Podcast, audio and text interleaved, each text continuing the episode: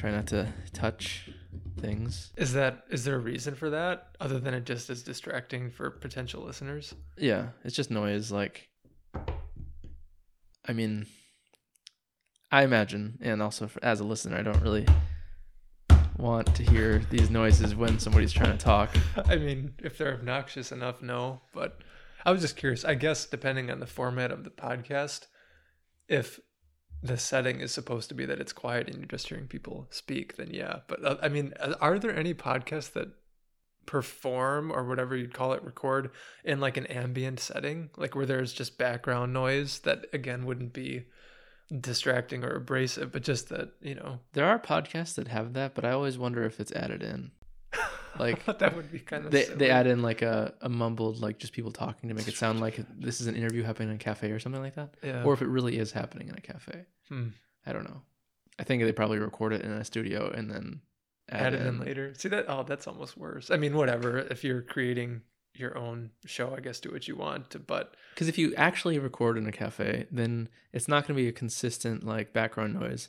It's going to be quiet at moments, loud at moments. There's going to be somebody yelling like, "Did you make that espresso for Linda?" Like in the, it's going to be really like, you know, that's what I I would like about that. Though yeah. I guess it would take away from the conversation. Maybe that. Oh, which is better though? Like to have a more free flowing conversation that's open to just the different. I don't know whims of whatever the universe is bringing, or is it just better to have it quiet and focused so that way the conversation is being led by the two people that are there? I don't know. I mean, the way I've been doing it is I, I want to have it so that there's no noise except for the voices talking into the Mm. microphones. And there's been many episodes where I've failed at that. Not really my fault, but just the environment. Like this is a, an apartment where there's not really a lot of noise externally, but some places I've recorded, and even at my own, even at my own apartment, it's been like a siren, you know, Yeah, goes passing. by, or there's like birds chirping, which can be a nice thing. But Yeah. like, Did I ever tell you about the time here where there? Were, I I don't, not that maybe many people do, but I haven't like called the cops much in my life. But there was one time where I was this close to calling nine one one because all of a sudden, seemingly out of nowhere, upstairs, all of a sudden I just heard this really loud banging noise, like and consistent and steady, and it was just really really loud. and it wasn't somebody fucking. I don't think so. I mean, I didn't hear any accompanying like moans of pleasure or Fucking a corpse. well, maybe. What it sounded like in my head, like what I was visualizing, was that somebody was taking like a big sack of sand or that salt, like water softener salt, and just throwing it on the ground and picking it up and throwing it. Like that was the only thing in my head at the moment that I was like, that that's what that sounds like. Or a dead body, maybe. And just over, I have it on my phone. I can show you later. I recorded it just in case because I was then I was kind of keeping my eyes peeled out the window in case I were to see like some guy go out with a trash can, like a bag that looks suspicious. Yeah. But anyway, like right as I was thinking about calling somebody, it stopped. So Maybe that was his workout routine of just throwing a bag on the ground, and then he stopped because he realized it was too loud. maybe so that was why it only happened once because I was like, well, Darn it! Can't throw just a big sack of salt on the floor Yeah. ten times. maybe he got just really mad about something and that was the way he took it out. Which to be fair, other than the couple of minutes of confusion and worry it caused me, it wasn't hurting anyone. Yeah. So, Well, It might have been hurting. as far as I know, yeah, might have literally been hurting someone. hurting and yeah, killing someone. But it makes me think. I mean, well, we've talked about that before. I don't know. Are we starting yet? Or are we just still like testing noises? No, I guess I'll include maybe include some of that. Okay. Sure, we're starting. Okay. Let me hold on. Let me quick turn off that light though.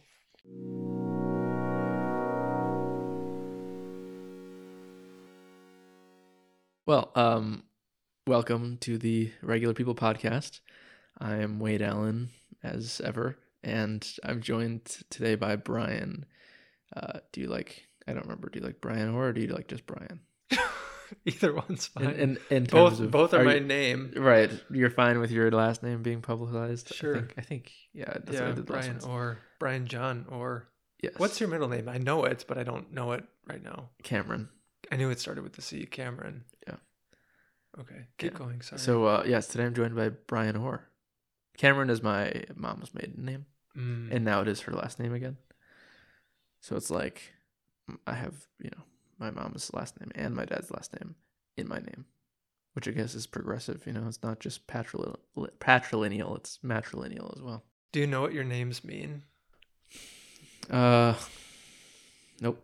I thought Wade meant to go. Otherwise, it might have meant like Ford, which I guess would make sense. Well, yeah, we it literally use. means yeah, at least in modern usage, yeah, to We can walk look through up what your water. name means. I've been doing that with people lately, just curious on if if they know what their names mean, and if that at all influences their character at all, whether they know it or not know it. I suppose if if you didn't know it, it would be more mysterious about how it might influence you. But that's why I've been curious. Yeah, Anyway, I would imagine it wouldn't influence you if you didn't know it. And I don't I still don't know why it would influence you that much if you did know it. Like you're trying to live up to your name. The word the meaning of your name? I don't know. Do most names have meanings? I think so. It, don't most words? Are there any words that just don't mean anything? I guess how many names are just made up words, you know? Yeah. Or how many names have a past history of actually being words and then they became names after they were already words. That's a good question that I'm surprised I don't think I've ever asked myself. Like, are there words that exist that just don't have a, a meaning to anything? Well, I mean, I assume like, especially nowadays, maybe the past hundred years, where like names have become less traditional. yeah. I imagine most of the new names don't have any meaning because somebody just thought this sound is cool, so I'm gonna say. So it. then, but doesn't that still mean something? And this is maybe it's just it's semantics at that point. But like, if someone's using a word, even if it's just because it sounds cool or it sounds funny or it sounds whatever, it's still producing that. so then the, the meaning of your name is my mom thought this sounds cool. Yeah. You know what I mean? Like, I guess. but Otherwise, that's- why would that's we? not really like a specific meaning. That's like a because that would be then it would be like the name Elrond and the name Jarnuvius both have the same meaning because they both sound cool. Or like, you know what I'm saying? Like yeah. if they both were were for the same purpose in the mother or father's mind of I like this name and that's as far as it goes, then they both have the same meaning even though they're different words. So I guess there'd be lots of synonym names. or it just starts off with because it sounds cool or because it produces a certain emotion and then over enough time that's how people or enough people decide that it specifically means maybe something else Yeah, I mean, I guess that's what I'm wondering too about like older fashioned names that are in heavy usage that do have meanings. Is that how it happened? Like there, it was a name that was so commonly used that people decided to ascribe a specific meaning to it. Like this word means loyal. Mhm. Like this is a name that means that. Or was it that that was actually a word in some language that meant that thing, and somebody decided I'm going to name my child the word for hungry, and and use that, and the word for hungry was Jacob or whatever. Like, which way does it go? Or does it go both ways and just depends entirely on the name? it's one of the almost maybe everything that confuses me and mystifies me about life and how we find ourselves here it's like how how the words that we're using with each other in the order and the grammar and just the sounds that we use like how did that happen but it happened and here Yeah, we are talking They managed to register a meaning in our minds, even though they're just a bunch of sounds. Yeah. And at, at any point they must have started out with not meaning anything, but it, but somebody once said somewhere this means that thing. Like I use the example with like elephant. Like I can say that sound with my face and then it produces I'm assuming an image that I would also Yeah. use for elephant. But at one point any like before people decided that it was that animal somebody could have just they could have been using elephant for stove you know i mean they did probably weren't but anyway point is this is weird Yeah, that is interesting to think about, and like how you know somebody can be speaking in a whole vocabulary of different sounds that means nothing at all to you because it's in a different language, but it- could mean something to you in just a couple of years if you decide to dedicate your time to understanding those sounds and what they what they mean. But also with the point about uh, somebody using the word elephant to mean stove, and then a group of people come along and say, "No, elephant is referring to this weird animal over here." I imagine like what happens then. There must be some sort of clash of the person like still wants to use the el- word elephant to mean stove, so they resist this newfangled term, like this newfangled way of using the word until you know one group outlasts the other, and now nobody's around that uses elephant. To that was the first war ever it was elephant versus stove and but I actually you can see that kind of thing happening in like I guess a little bit in like culture, like culture wars. And I remember specifically this guy in France that I talked to. He was like an older guy, and he was telling me about this. Maybe it's like entirely an, an old person thing or an old man thing, even.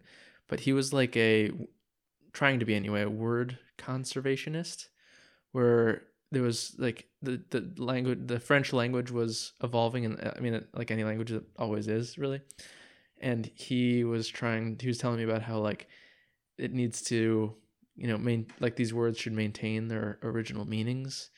I don't remember exactly his reasoning, but it was interesting to see that like, you know, people do actually try to resist the morphing of words into new meanings. I can see it both ways, perhaps unsurprisingly, but it's that thing of if words didn't have some sort of staying power, then they would stop meaning what they meant because if they if the definition was always changing then what's the point of having the word meaning something? Yeah. At the same po- point or at the same time i forget if we've talked about this just together or even if it was brought up in another conversation but i think it's useful of like the purpose that slang is always changing is because words lose their emotional power with new generations of people.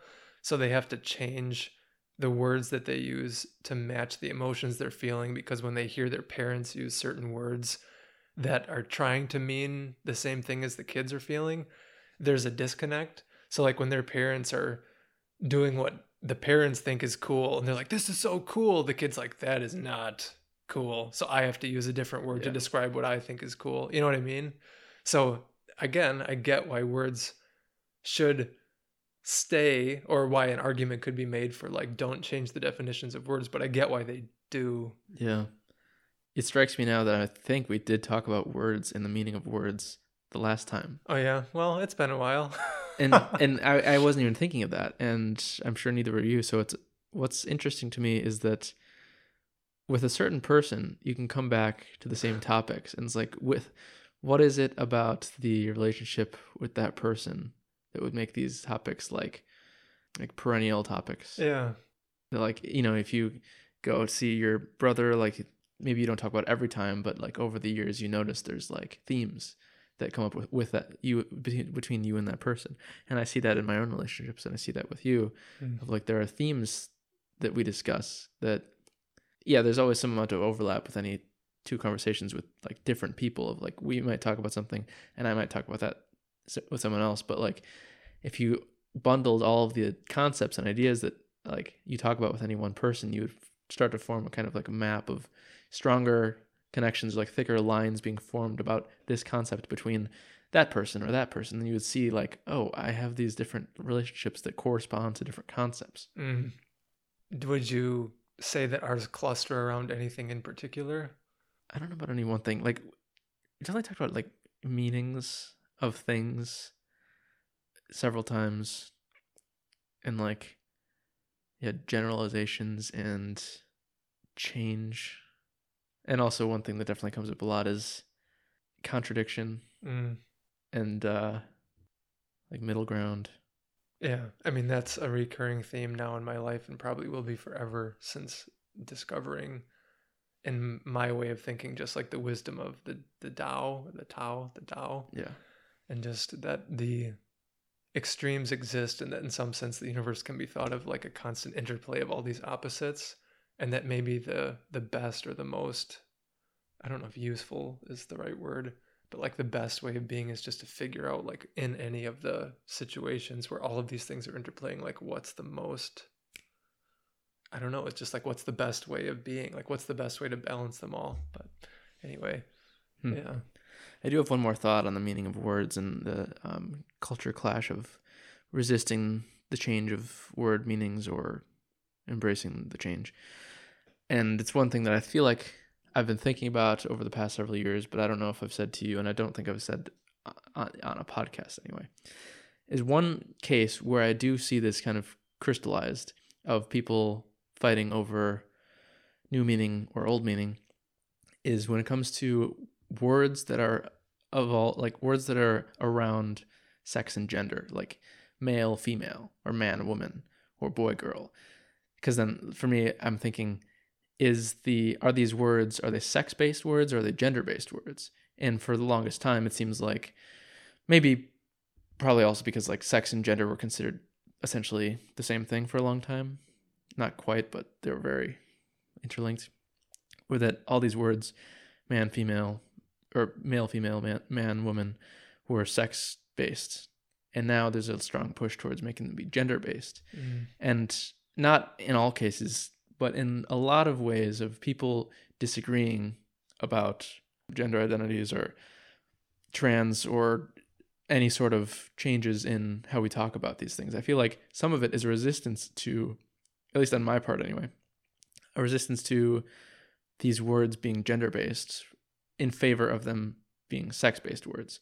Or at the very least, the confu- confusion of a trade off or a seeming non stable or non concrete decision between is this word sex based or gender based? Because I hear personally a lot of people all over the political spectrum use the words man, woman, female, male to be sex based in one time they say it and gender based in another time they say it. So then it just makes everything confused of like what it actually is standing for here, which I think only feeds into the conflict of like gender identities in the first place. So when you use the terms sex and gender separately, do you have separate meanings to them in your vocabulary?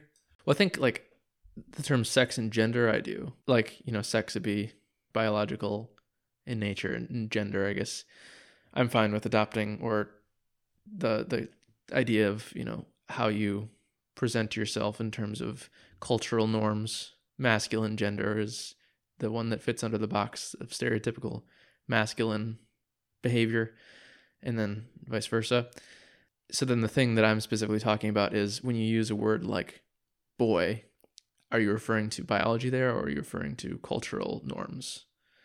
And then it's not, people don't use these words like boy or man or female or male. They don't use those words to always refer to either sex or always refer to gender. They, it switches around. So it makes it hard to basically know what people are saying unless you ask, ask them every single time.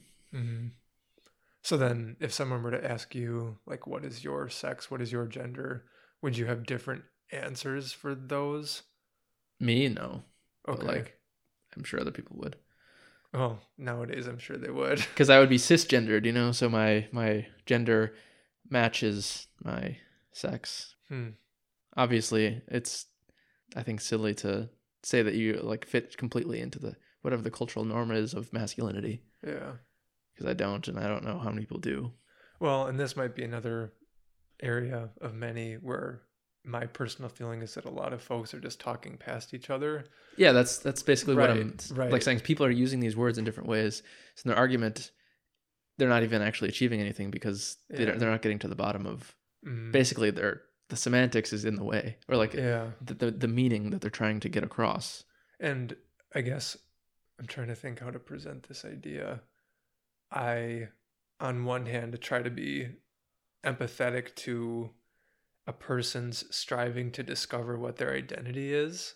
On the other hand, I also wonder if the culture that we're in is doing a great job of like navigating that only because and this might be where people are talking past at each other contributing to the problem but i can appreciate that certain people or a certain group of people are upset or sort of look at the current state of the culture when it comes to gender and sex identity and and sort of and I maybe would fall more in this camp but not entirely of looking at it and just being like very overwhelmed with the idea that there are now 7,000 different gender identities or different pronouns that people can use and I guess maybe what it comes down to for me is that the way that maybe I'm trying to conceptualize this is that when it comes to sex, like there being male and female, and to be fair, there are also, I mean, it's pretty a pretty low percentage as far as I understand, but there are Intersex. yeah people that are born with sort of a mix or a you know it's Yeah. not as clearly defined. Or they have like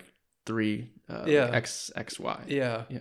Um, that being said, I am completely on board with the idea that just because you're born either male or female does not in any way indicate what your personality will become. yeah. Or like and- how you have to portray yourself. right yeah. and i think that maybe to me is like what is at the core of this is that like every in my opinion every individual person has the potential to present differently than any other individual person and to try to come up with like 10,000 different ways of classifying that to me is in some sense sort of missing the point or it's like a fruitless endeavor because at the end of the day you're just going to end up with the at the individual level anyway Yeah. so it's like to me i'm not i don't know if i'm right but it's just like look, maybe it's useful to have well we, we, we, don't, we don't maybe have to keep it binary but like a, a more simple system and then in the system you can recognize that there's a tremendous amount of variability and that i don't know like where it kind of gets weird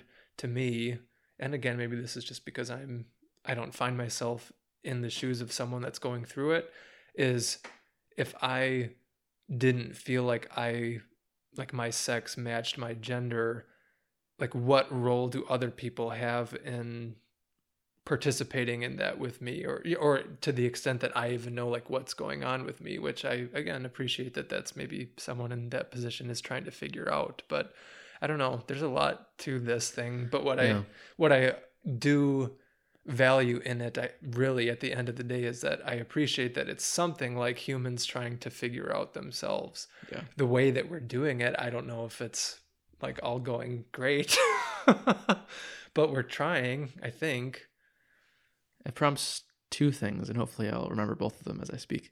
yeah Um, pen and paper Yeah.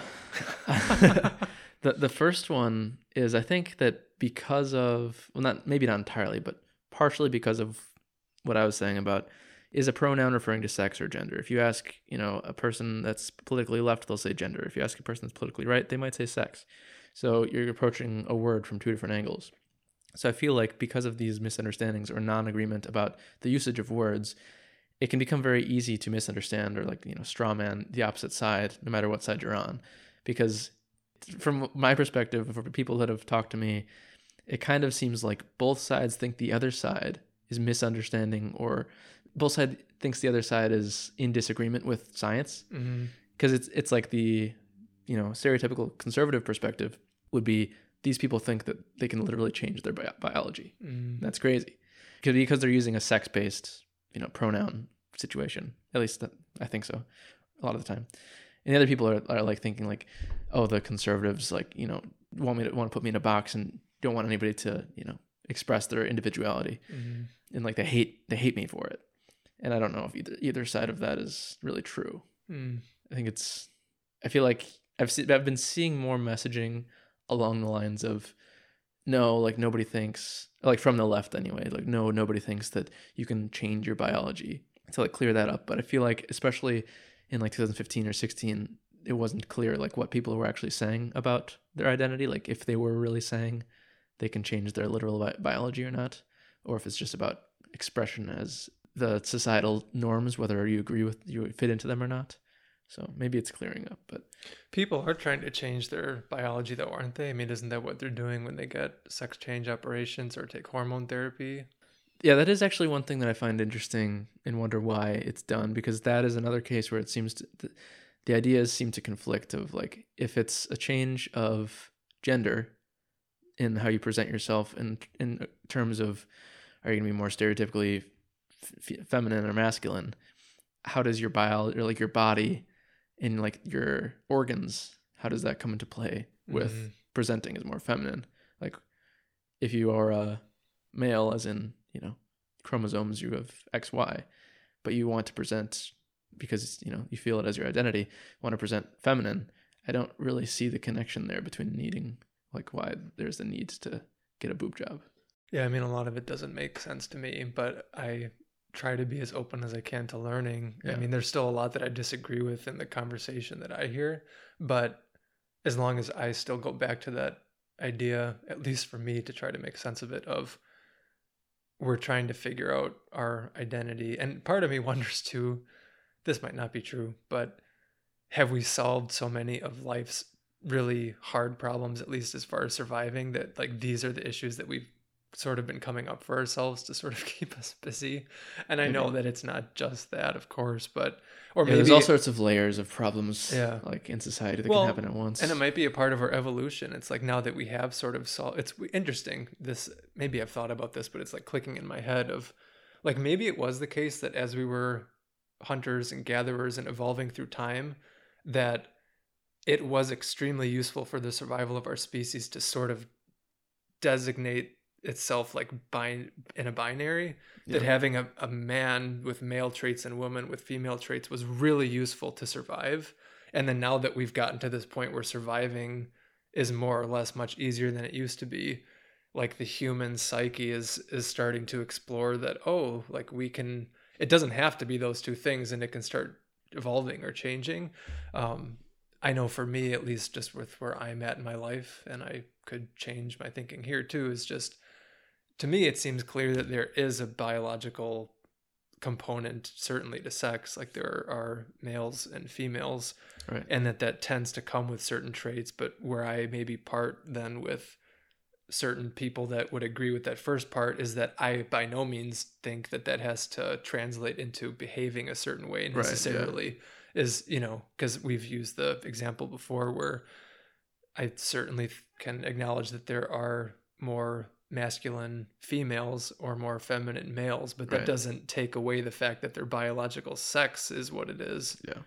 to me And I guess like with what I was saying about a, a biological male getting a boob job, like I think you're free to do that and do whatever you want, but it does muddle the idea of what whatever you know culture is deciding upon, or like the the conflict of are you trying to change your sex or your gen or your gender? Mm-hmm. Like it just it just makes it more confusing of yeah what is the claim here, what is being being changed, yeah and what is not. Well, and something that I, at least on a personal level, find very disturbing, and I don't have a solution for it necessarily, is just the that the messaging that a lot of children are getting, and that if certain children express their identity as being anything other than in line with what has been commonly agreed upon as the the sex that they are, there's the at least in my view or the way I see things, like there's a push to at least not discourage them from like changing their actual sex identity then. Like it's almost both. Like there are kids that are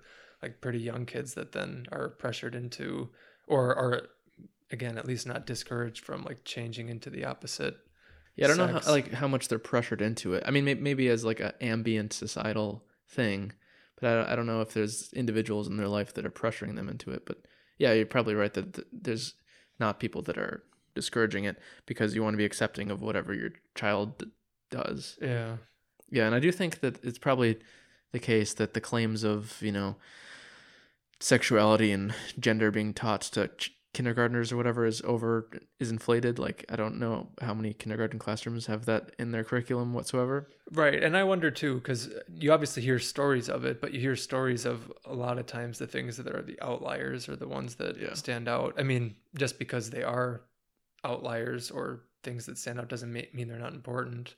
But yeah, I wonder the same thing. I mean, I guess at the end of the day, what I always come back to is just if I was in that situation, what would I do?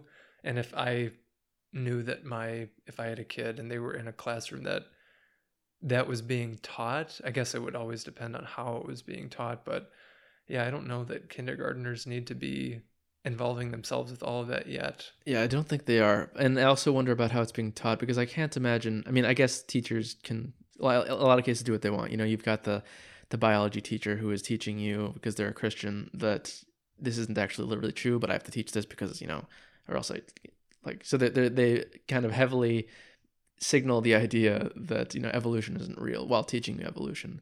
There, it could be that kind of thing going on with sexuality or whatever, but I still do find it a little bit hard to believe that any teachers would be teaching about sex and gender in any way that's not, not just informative like I imagine you would inform kids of i don't know whenever you start sex ed that there are such things as you know multiple or like not different gender identities but i think it would be strange and i would want to see like fi- actual proof of this that any teacher is like trying to influence the children to adopt those different gender identities or like trying to actually change the kids rather than just informing of them of the state of society and how people are living mm-hmm. their lives but I'd have to go find it. I mean, my feeling is that I've seen it, that it is out there, but again, to what prevalence and to what extent is it true? Um, there was something I was going to say on that point, but it's slipping from me.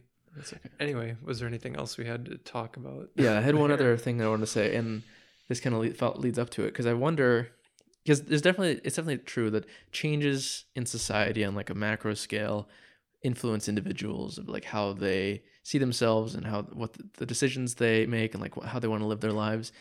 I'm sure that when the Indiana Jones movie, the first one came out, there was probably a noticeable increase in the amount of kids who said they wanted to be archaeologists Mhm. or whatever it is. Like, you know, when we land on the moon, there's probably an increase in interest in being an astronaut and things like that. So when you see more, you know, just more prevalence through movies or TV shows or whatever of people having, you know, a non cisgender that like that would increase the amount of people that then go and feel that way themselves. So then I wonder how to what extent and that not just about gender identity, but really about life choices and just identity in general of like who you think you are. How much of it is attributed to society at large influencing you and how much of it, if any at all, is entirely like from within or like Mhm. who you really are, if that even means anything. Mm. I think it does, but yeah, I don't know like to what level either one. yeah like if you with the same biology same body same brain were just put or raised in a different context a different society or a different time like how different would you end up being just because of the ideas of the culture that you live in you know i so i, I don't know how much of the people who are getting sex change surgeries how much of that is coming from within or how much of that is coming from without Mm-hmm. Yeah, that's a good question. So then the point that I was not the point, the thing that I wanted to say that was my second idea that I mentioned earlier was that um, I've been thinking lately about just like the concept of identity and who has you mentioned this a little bit, but like who is in charge of what you would identify as like because on some level it would make sense to say I'm in charge of how I identify myself, like how I identify. But also on a different level, that doesn't make any sense. Like there needs to be some sort of maybe mixture of who's in charge That's because where, where the Tao comes in again. right, It's not like just you. It's not just. it doesn't make sense for me to identify as whatever I, I feel like because if I want to identify as a doctor and you know I'm literally uh, not qualified to be a doctor I would get sued for that and that, that's like what happens people pass themselves off as doctors and unsuspecting people come in to get like chakra Mhm. treatments under the imp- impression that this person has like an actual medical certificate when they don't. Um, so it's like that is something that like is against the law for you to misidentify yourself. And then like not even just with like a profession, but like if I want to identify as all sorts of things, a lot of them are crazy or a lot of them literally aren't true. But then there's other things where it's like that's completely accepted. You know, like if I want to identify myself as a introvert, nobody's gonna like say, no, you're not an introvert. You're not allowed to identify yourself as that. So there's like a range of all sorts of identification labels that you could put on things that some are entirely up to the individual and some are agreed upon by society. Mhm. So I wonder where like gender identity fits into that. Like, does it make sense entirely for every individual to completely decide on their own what gender they are? Or does a lot of it come down to how everybody else sees them? Mhm.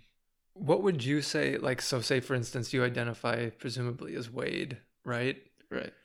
Yeah, changing names, that's another. Names too. Yeah, we mentioned that earlier. So here's one line of thinking. It's where I can uh, understand why people that are heavily critical of a lot of this stuff are coming from when they say it's kind of like what we talked about at the beginning. If like if words don't mean anything, then what's the point of using them? Or if they're so frivolous, then like what's the point of trying to identify as it as that if it's just going to change?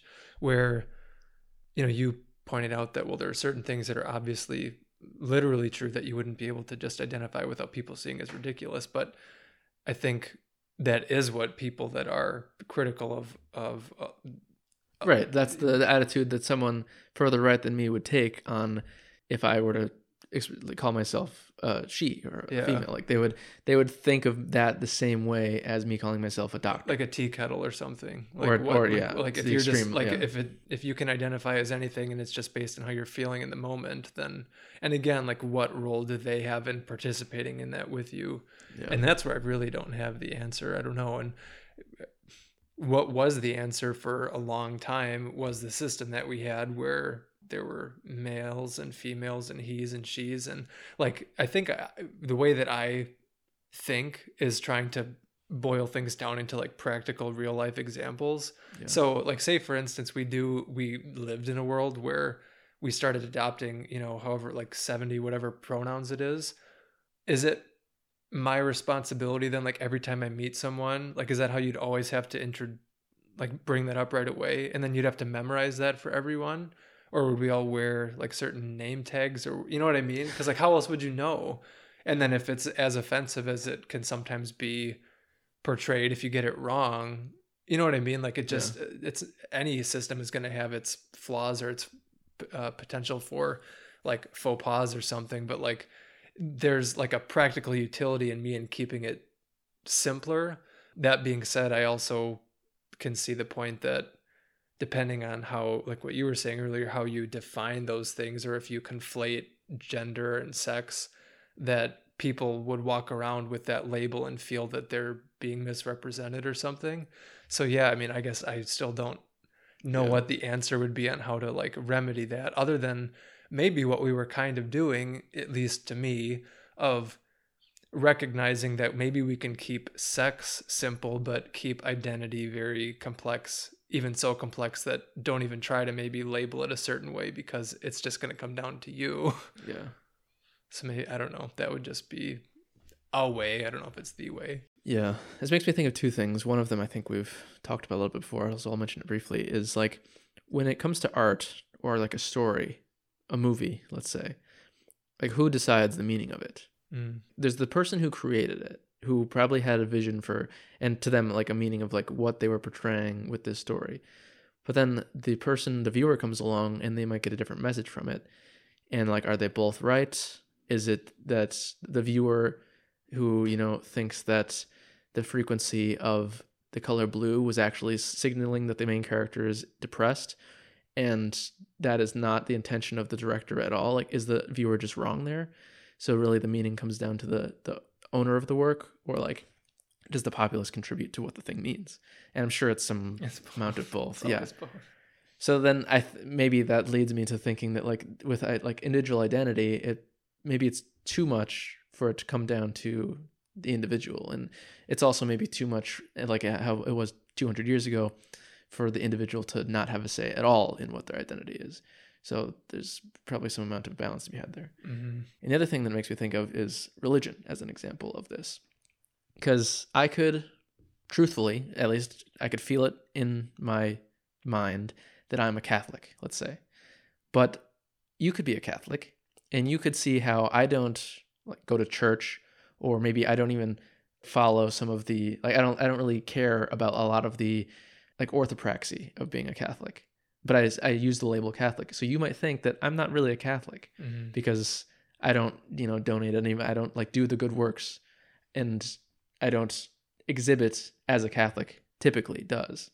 So does that make me not a Catholic, or am I a Catholic and you just are an asshole for thinking I'm not? Mm.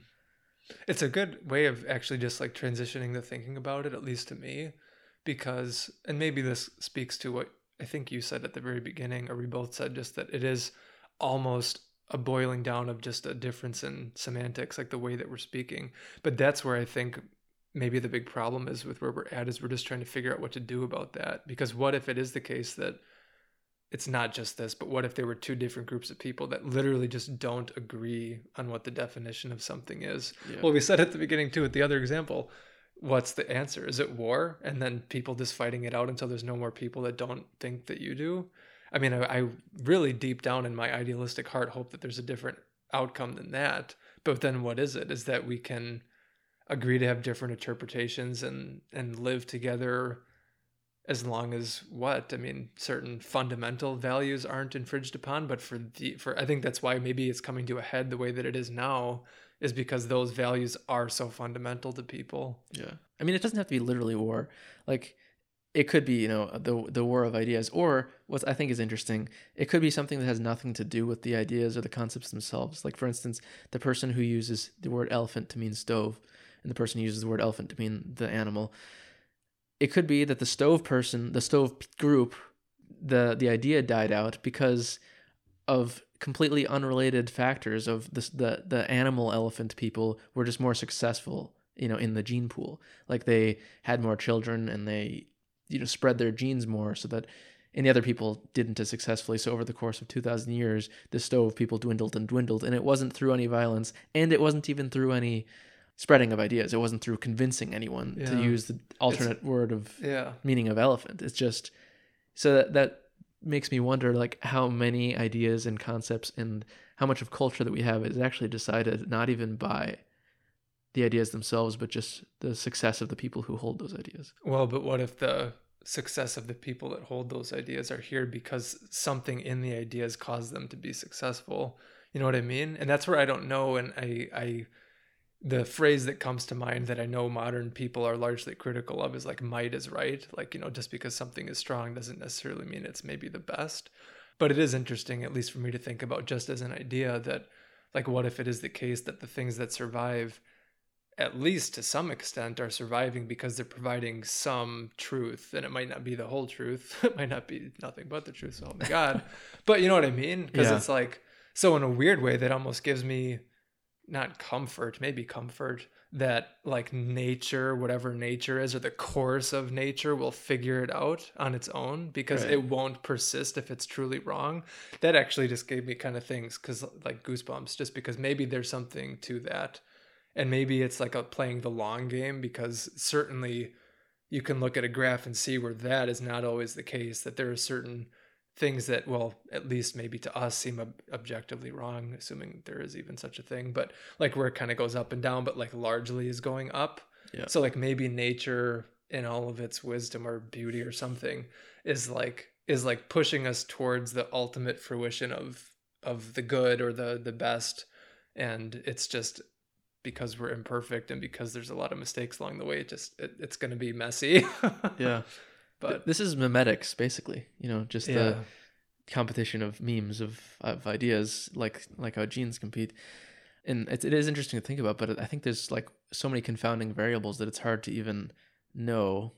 It's maybe impossible to know but it's also like hard for the memes themselves if they you know if they were thinking creatures or even creatures at all to know that they are the ones who are causing the success because if you have an idea the problem is it's not just the one idea that the organism has it, they have like thousands of ideas. So they could be more successful because of a handful of those, those ideas but which ones? Mhm. and then it could be that a ton of their ideas are actually detrimental but that those detriments are outweighed by a few of the ideas pros Mhm. basically. So it could be that the elephant animal group was better because of their ideas than the elephant stove group but it wasn't because of the elephant idea. It could be because of a different idea that they had. Yeah you but know? it came along and maybe it's coming like is it coming along for a reason or not? Or and another way of thinking about it is just is the universe some grand experiment and this is just playing out how it is and but that's still like maybe this is just because we're humans and we're trying to put meaning on things and i personally think that there maybe is ultimate meaning deep down. I have no idea. Maybe there's not but the fact that what's persisting is still here might mean something but I'm fully aware that it might also not. But it's I don't know. It's just interesting to think about because like, what would it mean if it wasn't like well we- won't, we won't it be we?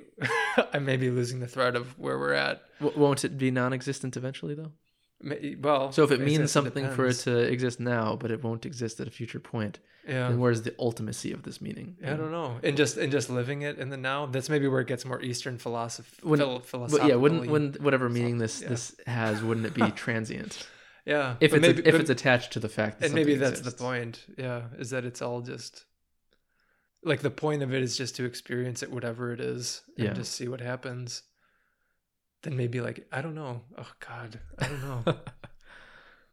I have a list of like 40 things and we Oh, haven't right. and we haven't gotten to any of them yet which is great but um yeah um what go down your list? Well, Well- you don't have to go down the list well i was just going to ask up one of the was there anything else with what we've been talking about so far that you had to say? I i'm well no okay let me sure. allow you to answer that first um i feel like there's always things that i could say but nothing that's like pressing that i feel like i need to get Okay. out so okay we can move on to Well, one of the things that is in my head now, since you mentioned it earlier, of like being with certain people and that maybe making sense that it would like light up certain areas or certain clusters of things. Right. Like I'm just curious about like what clusters do I have with you versus other people. So then one of the questions that came to my mind if we would even know how to answer it, like is there anything that you and I haven't ever discussed? Like is Oh, there, there like like is there any cluster of ideas that we just have never touched? And of course there must be, but like I guess maybe another way of asking is are there any that we would both find interesting that we just like the other person's point of view because like certainly we've never talked about i don't know like kitchen knives or something like oh like you, ever, you know what i mean Yeah. or like dish towels but maybe we wouldn't have anything interesting to say about them unless you do but i'm thinking like oh man is there any territory of ideas or life or existence that i haven't asked wade about that i would want to I imagine there is, and it'd be more like a blind spot thing. Yeah, Well, you can't know. think of you the don't thing. know what you don't know. Right. Yeah. But it is interesting to me. Like, I guess because I was imagining this like a map of like nodes that are connected by lines, and these lines get more intense with the frequency that they come up. And then that's an indication of like who this person is, the the things that they think about the most, which then they would naturally bring up with other people. Yeah. And yeah, I think those things would be different for other people. So like, I don't know, you you don't bring up current politics, Mm. so it's like that is something that you don't really care about. You care about more like ideas or like everlasting The concepts themes. or yeah. like the, the human condition or Mhm. you know the psyche things like that um, where somebody else that i might talk to maybe always brings up current politics. So like that is a much more stronger concept that I re- relates to that person and not to you. Mm. so it gives it's basically this like imaginary map that i'm thinking of is a way to conceptualize people or like i guess the memes they carry. I don't know. So that's interesting. But then like things that we've never talked about that would be interesting if we did talk about them. I feel like surely they must exist but just because of the nature of like the things you care about most or the things that you're going to be talking about most it's probably like these things are overlooked even if they would be interesting because there's so much to say even if it's repetitive there's so much to say yeah. about the things that Which you're most surely invested it has in been to some extent. But yet I enjoy it every time. See, that's the interesting thing to me. well i think i'm just going to stop saying this at this point like we've talked about before um, I, I feel like it's the, the comfort of rereading a book or Mm. watching a movie you've already seen. It's like it's good to have repetitiveness in your relationships or in the ideas that come up within those relationships every once in a while. I don't know why. Maybe it's like nostalgia, or maybe it's like a reification Yeah, of the relationship itself. Like it an anchor point or something. yeah. If in my if in this map of people that I talk to, Brian stands for something, then I kind of want to these ideas that are common to come up with Brian because that'll make me feel like this is Brian. You know, Mhm. like it, it'll it'll give me more. I don't know, feeling that is you that I'm talking to, and like a re-meeting. Yeah, it don't makes me think of a few things. The first one is a quote I brought up with another friend of mine the other day where I agree with everything that you just said. And at the same time, one of the reasons why I enjoy rereading books is because of that quote that's something like, um, a man never steps into the same river twice Right, because it's never the same water and he's never the same man. Yeah. So it's, Was but that the full quote? I think something like that. Okay. In my book of quotes, I just have a man never steps in the same river twice, and that's oh, it. okay. But okay, that's good to know. Well, anyway, but it's that idea that like Yeah. we're always seeing things. It's like I always go back to that um that scene from the movie Bridesmaids where the main character Annie has a best friend that's getting married and then the best friend that's getting married has like a new best friend Mhm. Helen and I forget the best friend's name. I guess it doesn't I don't matter. remember. I've only seen the movie once. Anyway, but like they're like meeting for tennis and they're just they're navigating that dynamic of like the one friend that's known her for a really long time, but like the new best friend, and they're talking about like, isn't it great how like you just get to know someone and it's like, yeah, you know, getting to know them when like they're a new person and like, well, I think if you're I think you're always kind of the same. I, I think we're always growing and changing. Yeah, they're just like, yeah, but we're always growing, but into the person that we always were. And, like, just they're like trying to justify why. Anyway, yeah, they're both they're, like the trying to not friends. argue, but then they're arguing at the yeah, same time. Yeah, go watch the scene. It's funny, It is but pretty funny. um, anyway, so I feel like that's kind of like what we're talking about. Because right, like on the one hand, the reason why I know you to the extent that I do, or still invite you over to talk, and that is because I have this idea of you in my head that is more or less, at least in theory, the same. Like that you'll, you're going to be sort of the same person that's coming through my door because this is the extreme but if you were someone that walked through my door and just started beating the shit out of me like that would be so counter to what i would Yeah. you know what i mean what what you are or who you are in my in to me so yeah like there is some level of like meeting with people again for that. It, it, it comfort again isn't necessarily the right word but familiarity maybe. But at the same time what's exciting about a relationship is that it almost is that conversation between annie and helen that like we're the same people but like we are still growing like we Yeah. are still changing we're evolving and hopefully maybe becoming better and to get to like share in that with someone is really exciting while still recognizing that like oh but like wade is still wade though yeah. he's just like a better more advanced wade I no, I agree. It's it's definitely both things. There's that that comfort or nostalgia or like reification of the, of the person of coming across the same ideas. Oh, these are these are the concepts Brian likes to talk about. But then also, yeah, I agree because like you read a book, you find new things in the book. So it's like you're Mhm. finding newness, you're finding intricacies and nuances in the things that you already, for the most part, know about Yeah. the person. So by by bringing it up again naturally, not you're not forcing, you're not like tell me tell me more about the thing that you told me last time it's just it always happens it's like even though it's in some ways can be repetitive it's also there is a difference. It's like the the, the thai people have a saying same same but different. Mm. and i guess it's kind of like that. One thing though i had one of those moments where like the, the lights go on um that you said about me just coming and beating the shit out of you. Oh great. I'm glad that lit something up.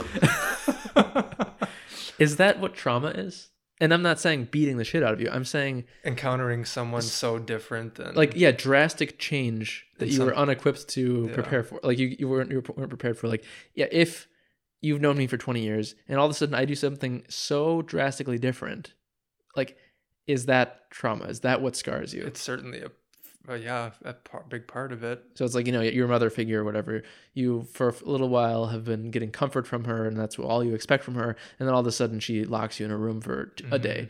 And then that traumatizes you because it's so such a departure from your previous relationship that you had. Mhm. yeah i would agree. I would consider that traumatic.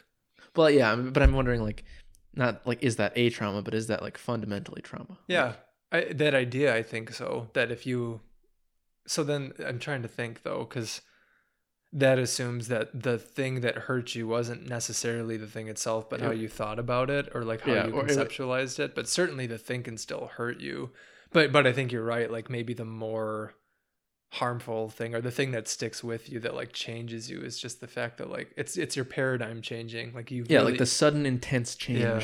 Because a lot of like trauma is obviously like horrible, like Mhm. beatings and what rape and like neglect and whatnot. But there's also a lot of like trauma or like persistent changes that happen within you and that make you feel uncomfortable and bad that aren't like obviously bad, like culture shock. Like Mhm. you're raised in an environment that's homogenous for 20 years and then you travel somewhere else and it's completely different and you feel like homesick and like lost and like i feel like that perhaps in, in this thinking of the word trauma could be described as a trauma Mhm. especially how like it does have a lasting impact on you and like the, this complete divergence from the culture you've ever known like suddenly jumping headfirst into a new one is going to have uh, probably a lifelong effect What's interesting to me then is how much your attitude plays into it. And maybe that's like where therapy comes in and trying to help or heal after the fact is like changing the story about it. yeah So it's almost like if you can change your story, you can almost change what happened because you know, if somebody comes in and beats the crap out of you and breaks your arm,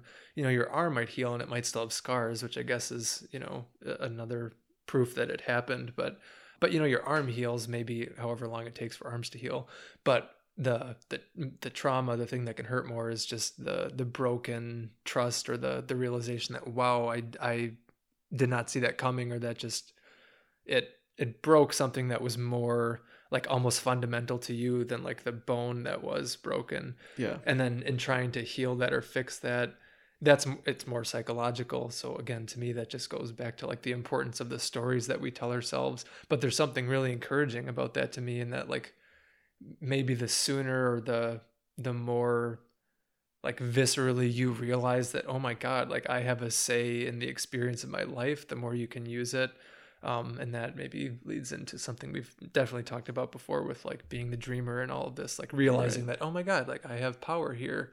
And that's something I've changed my mind about more in recent years, definitely is like just the the power of the the mind and the power of the individual and like don't get me wrong there might be many things that are outside of our control but i think viktor frankl has a quote that says something like everything can be taken from a man except um, the last of human freedoms like the ability to choose one's own way in any given set of circumstances that's not the exact quote but it's something like that and i don't know i just if nothing else it seems to be a useful way of looking at the world rather than maybe gnashing your teeth and succumbing to like despair. But, Yeah. may- but maybe there's a time and place for that. I don't know. It's interesting to me too, because yeah, beliefs and your outlook on things definitely changes your like your story changes how you feel about it and the life you live.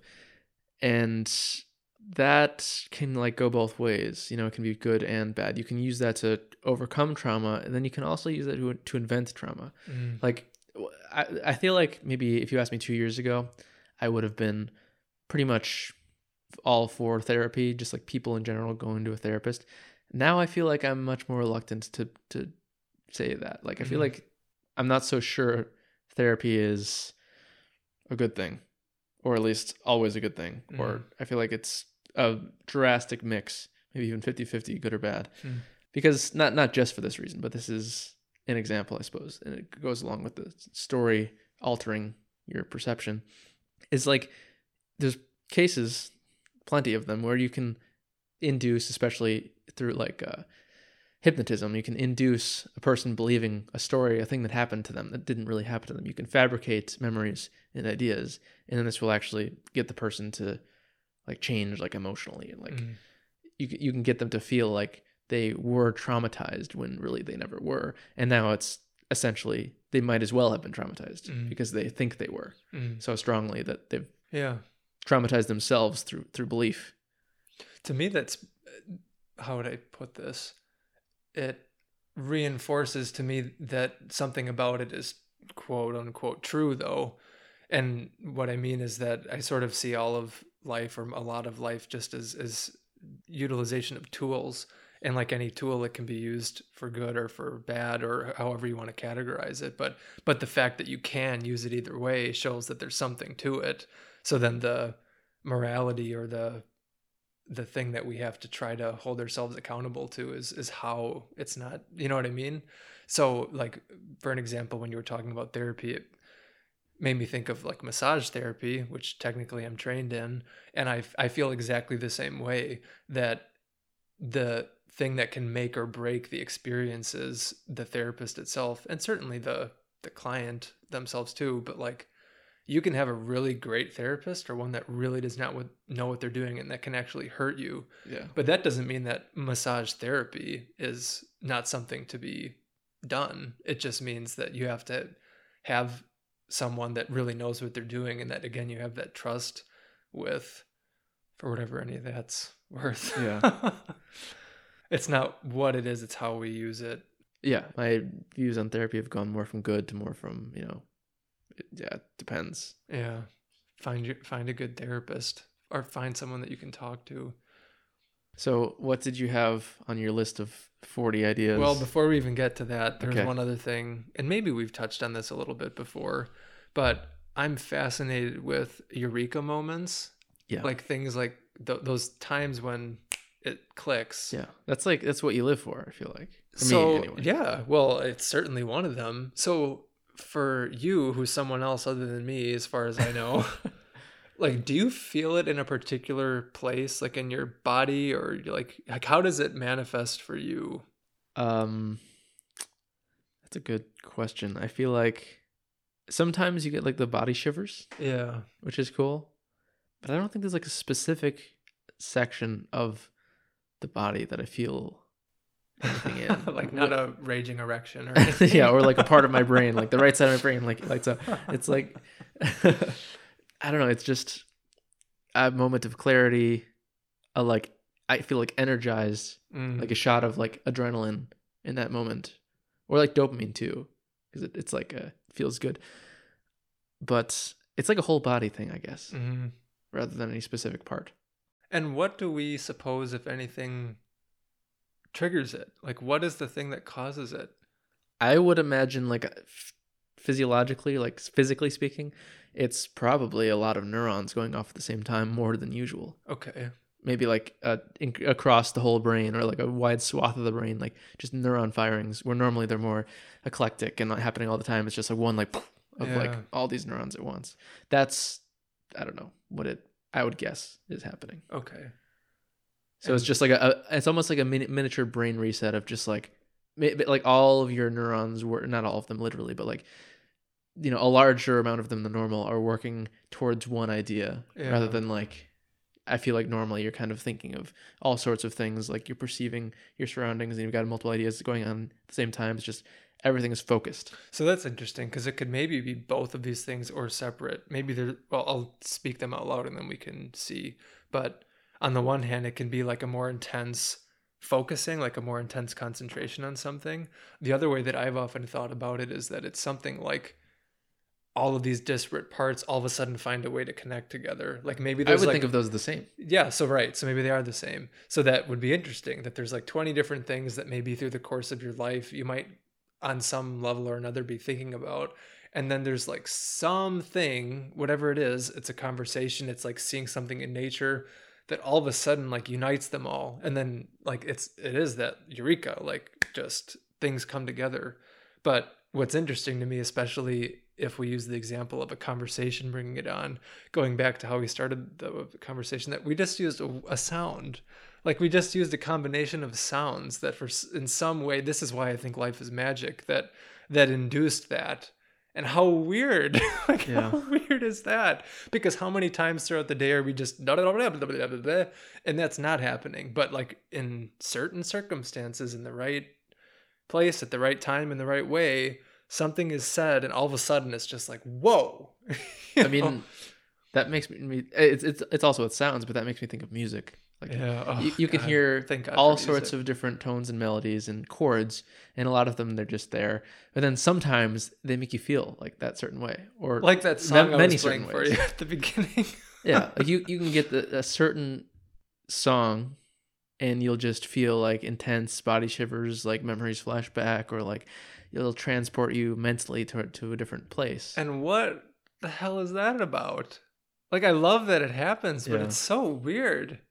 I mean, this is why this is all just it's all a dream, but Yeah, it is weird how certain things just click for you. And I, I think another, a different plausible physical description of what's happening, those eureka- moments, um, inspired from what you just said about different things coming together finally, is perhaps instead of all of your neurons firing with a, you know, similar thought or uh, working on the same project together, it could be the feeling of like a new neuron connection, like new mm, synapses like have touched or like you know it's like a literally a new connection in your brain that like yeah you you're working on these different ideas and then maybe even for like a year or more and then they finally touch and you realize they're like connected in some way. Mm, and yeah that's like that eureka mm. moment.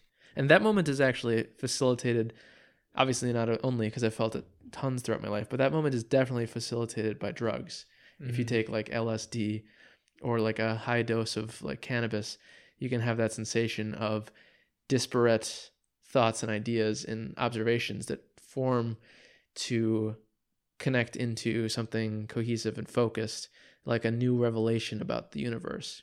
Except the interesting thing there is it feels like a eureka moment when you're under the influence of say LSD, but then and it, it might actually be a eureka moment a lot of the time like sometimes. It might actually be a realization that sticks with you. But then also a lot of the time is you can't really describe it what what these ideas were and what this focal point was and what this revelation that you had actually was. And then when you're no longer under the influence of LSD you still you you, you can't it doesn't make any sense to you anymore so it's like a, a an illusory one like a false one. Like you had this connection and it seemed like the world was coming together and making sense but really it was just like the drugs. Like really it's it's nothing that was actually a permanent revelation. It was just like if you were, tried to explain it in the moment to somebody they'd probably like think it's great that you're enthusiastic about this thing and they might even feel like try to get what you're saying too because you're so into it but they probably wouldn't actually know what the fuck you're talking about Yeah, maybe. I mean, and I can't explain your experience or someone else's experience for you or for them, but the way that I would try to paint that in a more like optimistic light would be that maybe well but maybe the point of that is that it's more about the state of being rather than it is any single like realization. yeah it's almost just like it's not that you realize something about something it's just that you are being in a way that's more Right. authentic to like Yeah. how we're supposed to be or it reminds me i just want to look it up on my phone quick because um my one of the characters that i resonate the most with in anything i've experienced like in well in this case fiction but just in um in art is uh, guru Pathik from avatar, Avatar, Airbender, yeah. and one of the quotes that I love from him is um, the greatest illusion of this world is the illusion of separation. oh yeah Things you think are separate and different are actually one and the same. And he goes on, you know, we are all one people, but we live as if divided. So that just makes me think of that, where like maybe when you're under the influence, or maybe when there's these eureka moments of things connecting, it's we're getting to that like next level plane where we realize that as useful as putting things in boxes and categorizing things so we can study them and blah blah blah as useful as that can be like the greater truth to all that is that it is all part of the same thing. It's just like different versions of it or different manifestations of it. So when we have those moments where like stepping outside of it for a moment and like going oh yeah like here here it is. Here we all are. Yeah. i guess yeah the, the experience is is wonder. Like that's that's what, yeah that's it's what you're of my feeling. favorite words. And i guess in it maybe also a more optimistic way of thinking about these drug induced wonder moments is it makes you feel wonder about ordinary things. Like things that when you're not under the influence you don't feel wonder about. Yeah. So when you're back to that normal state it's like eh, just a chair. And you were enthralled by that chair three hours ago because like it's yeah it's a chair. Yeah Like, like, how crazy yeah. is that Yeah. thing right there. Like wow. And it, so i guess maybe that's is actually like a good thing. That's good to have. It gives you that like i guess like childlike sense. And i mean that in a good way yeah. of of wonder that you mi- you're missing out so frequently in life. I uh remember I don't remember well, actually I don't remember when I came across it, but I appreciated this distinction once of it's good to to be childlike but not childish. yeah. And I just like that distinction of like ch- the childlike is is something to to maybe strive for but not to be childish.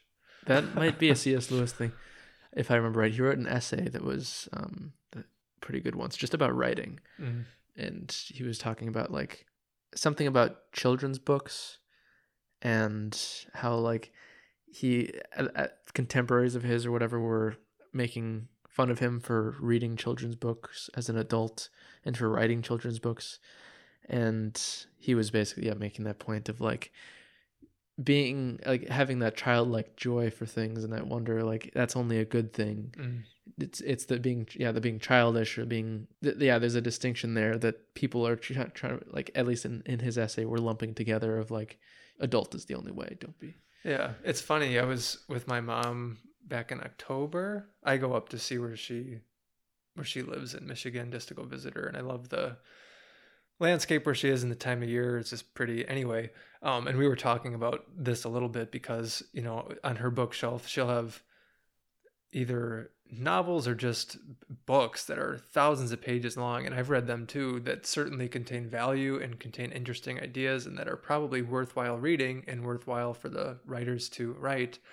At the same time, my mom has a collection of children's books. Some of them in particular just really beautifully done, like not only well written, but the illustrations are gorgeous and I swear if I had to choose between the two, I would pick the children's books every time because there's something more like distilled and more like accessible about it than sitting through a thousand page tome and reading through it. yeah Um, and again, they, they probably both have their uses, but th- there must just be something, at least for me, that is more instinctually just drawn to that, like that simplicity, that distillation of ideas and beauty and wisdom.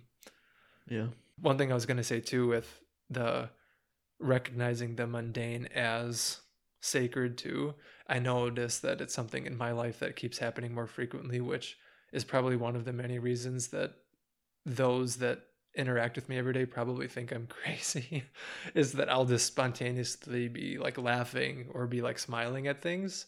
And in a way, it's kind of sad to realize how much that doesn't maybe happen. But I mean, a lot of examples come to mind. But there was another time, like in the fall, where I felt like such an idiot, kind of, but not really, where I was just like driving home one autumn morning from uh, like grocery shopping, something you do every day, right? And there was this road I was driving down, and the sun was shining in such a way and the leaves were falling in such a way on this road that like it all just overcame me and I started crying like not not like bawling but like yeah. it was just like overwhelming of like holy shit like look at the beauty and and the joy of and the just unlikelihood of all this happening and that it was everyday stuff but it was like oh and I was so happy that that happened because it's like wow I try to take that with me of what you had said too, just like, you know, look at a chair and realize what it what it is. I don't know. It's like it, it on the one hand, one might use it as an excuse not to go search for great things, but at the same time, if you can recognize the greatness in the things that you already have, I think both are important uh, personality traits or something. Yeah. like by all means go see the the seven wonders of the world and appreciate them for the majesty that they have but like also just go and like look at your table. Yeah. look look in someone's look in someone's eyes. That should be something we do sometime because i don't think we ever have is to just like pro, prolonged eye contact. Prolonged eye contact no. But um yeah. that kind of thing. And that's true though. And it also speaks to you know the power of of thought and how you know everything is modulated by your thought anyway. So like if you're you can manage to have a wondrous or you know you could call it noetic experience when you go to see one of the seven wonders of the world. You can have that anywhere because it's still just being manufactured by your your brain. Like you can manage to come up with that same wonder and joy and like awe mm-hmm. at anything yeah. really. Yeah i think so. Especially people. I mean animals too. I mean again this applies literally i think to anything but what's cool to me about like just people watching, besides just the interesting behavior in that, but it is like that recognition that each of us is the culmination of billions of years of like stars exploding and matter changing and I, you know what I mean? Like yeah. it's just it blows my mind when I think about all of the, the things that had to happen that just lead to us talking right now. I mean, it, ugh, I look at my hands and it's just weird that like I make my friend Tara at work laugh all the time because like sometimes I'll just be sitting there going like just moving my hand or like standing up and standing down. Like how weird is that that I can just do that? And like I mean, oh yeah.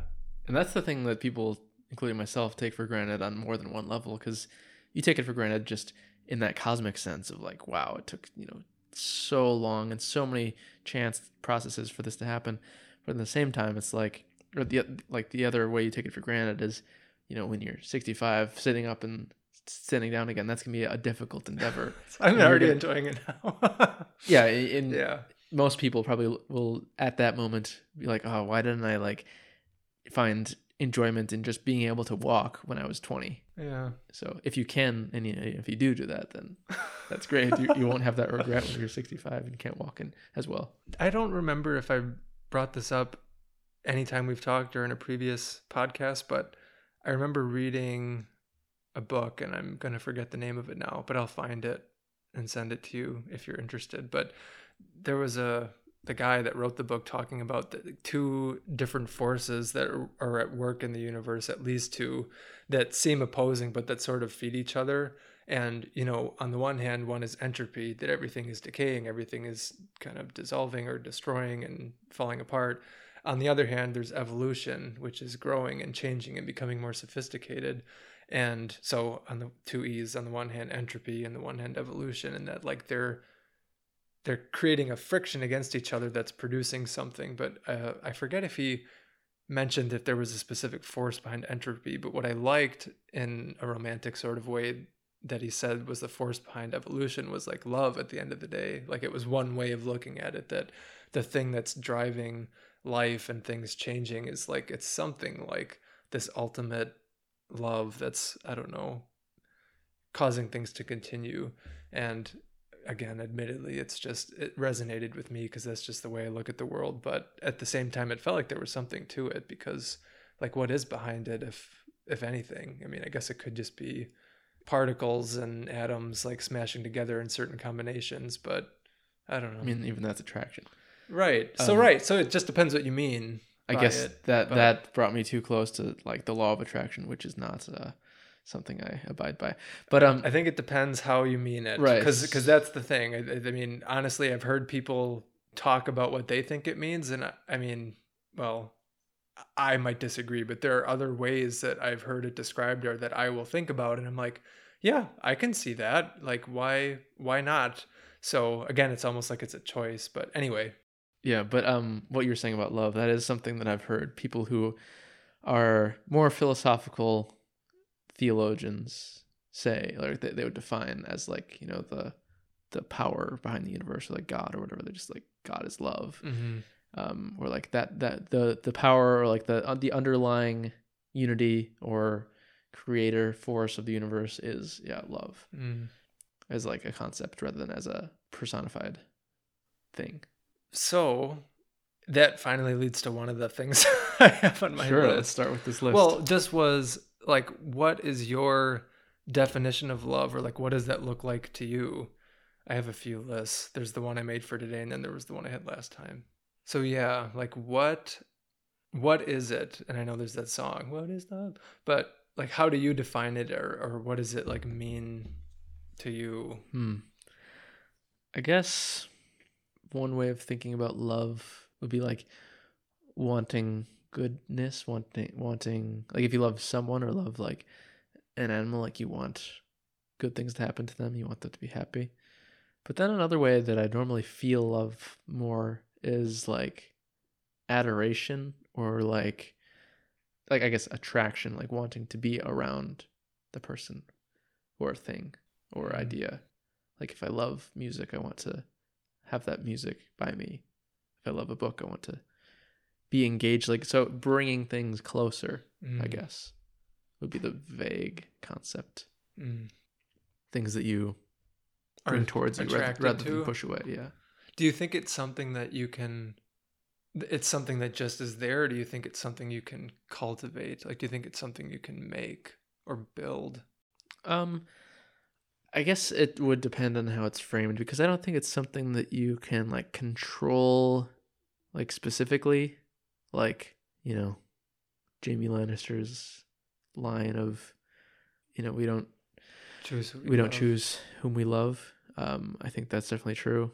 You don't like make a decision to love someone, but also at the same time, I do think you can cultivate Yeah, I do that too. love you can choose in a sense to like broaden your mind or like try something new or like have a positive attitude to something that's incoming which will make you a lot more likely to embrace it rather than reject it.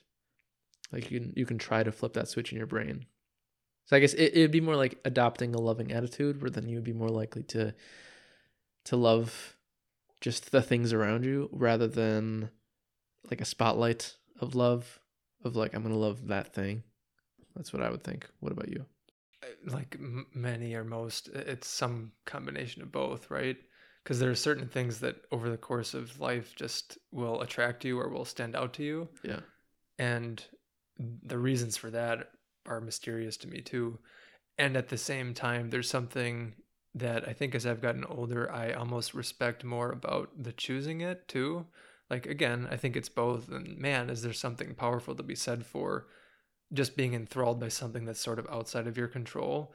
But at the same time i think it, whether it's a person whether it's a goal whether it's like a craft or whatever like there's almost maybe maybe something that means more to me about the love that you choose like that you make like a decision that i will continue with this even if it gets hard even if it's difficult that i won't drop just at the first sign of trouble or difficulty it's like even when that comes along like i will choose this but don't you think that in making that choice you've already you're already in love with that thing uh, probably But Like you only make that choice if you love it. but how many times do people face difficulty and then give up? And is that an indication that they didn't really love the thing, or was it? I mean, I don't know.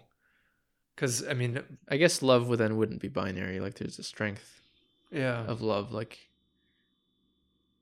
yeah, if you if things get hard and you, you drop it, then did you really not love it enough, or love it? I feel like you probably that- still loved it, but like you you love other things more, I suppose. Mm, Because I don't think it's just a yes no love, not love. It's probably like a how much love, yeah, and like it's like competing interests. You know, like do you love convenience more than you love something else? And if something gets in the way of your convenience, then it's like, well, you, you might have loved the thing, but you love convenience more. So Mm, it's like it- it's not. I feel like I guess when talking about specific loves, it's not like it's all working in harmony. mm, You have to choose like which one to love more, which one to spend more time on. Just like with relationships, like you can't spend time equally on all of them or as much as you want on all of them. You have to sacrifice some, mhm. and that, does, that it just doesn't mean you don't love them at all. You know. that came up. That concept came up in a book that I just finished reading with a friend.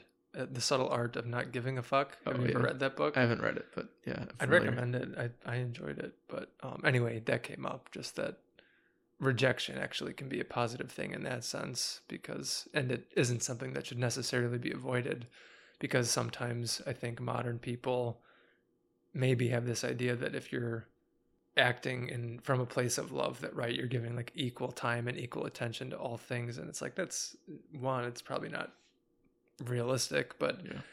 but that it's okay to prioritize things but then the important thing is just to figure out what your priorities are and then i suppose stick to them yeah it's something that i think about often and i don't know if i change my mind but i just haven't made up my mind about it where is it again quote unquote better to live in a, a state of being more open to things changing and not keeping things as fixed? And i think that tends to be the side that maybe comes more naturally to me.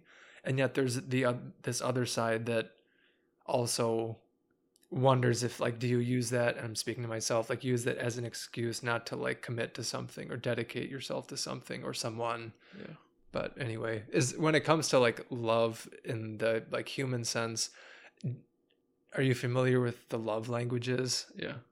do you, do you know what yours is or do you have one like, what what are they all again? There's like five of them, right? And it's like let's see if i can remember gifts and like Yeah, acts of service, acts like of service quality touch. time touch quality time. Yeah, and what's the other one wasn't gifts one of them? words of affirmation Did did you- we say that Words of affirmation. Yeah, that's one. is there one that you Um, prefer to receive Well, first I'll say that I guess in a lot of these things I'm 50% hesitant of even giving credence to the topic.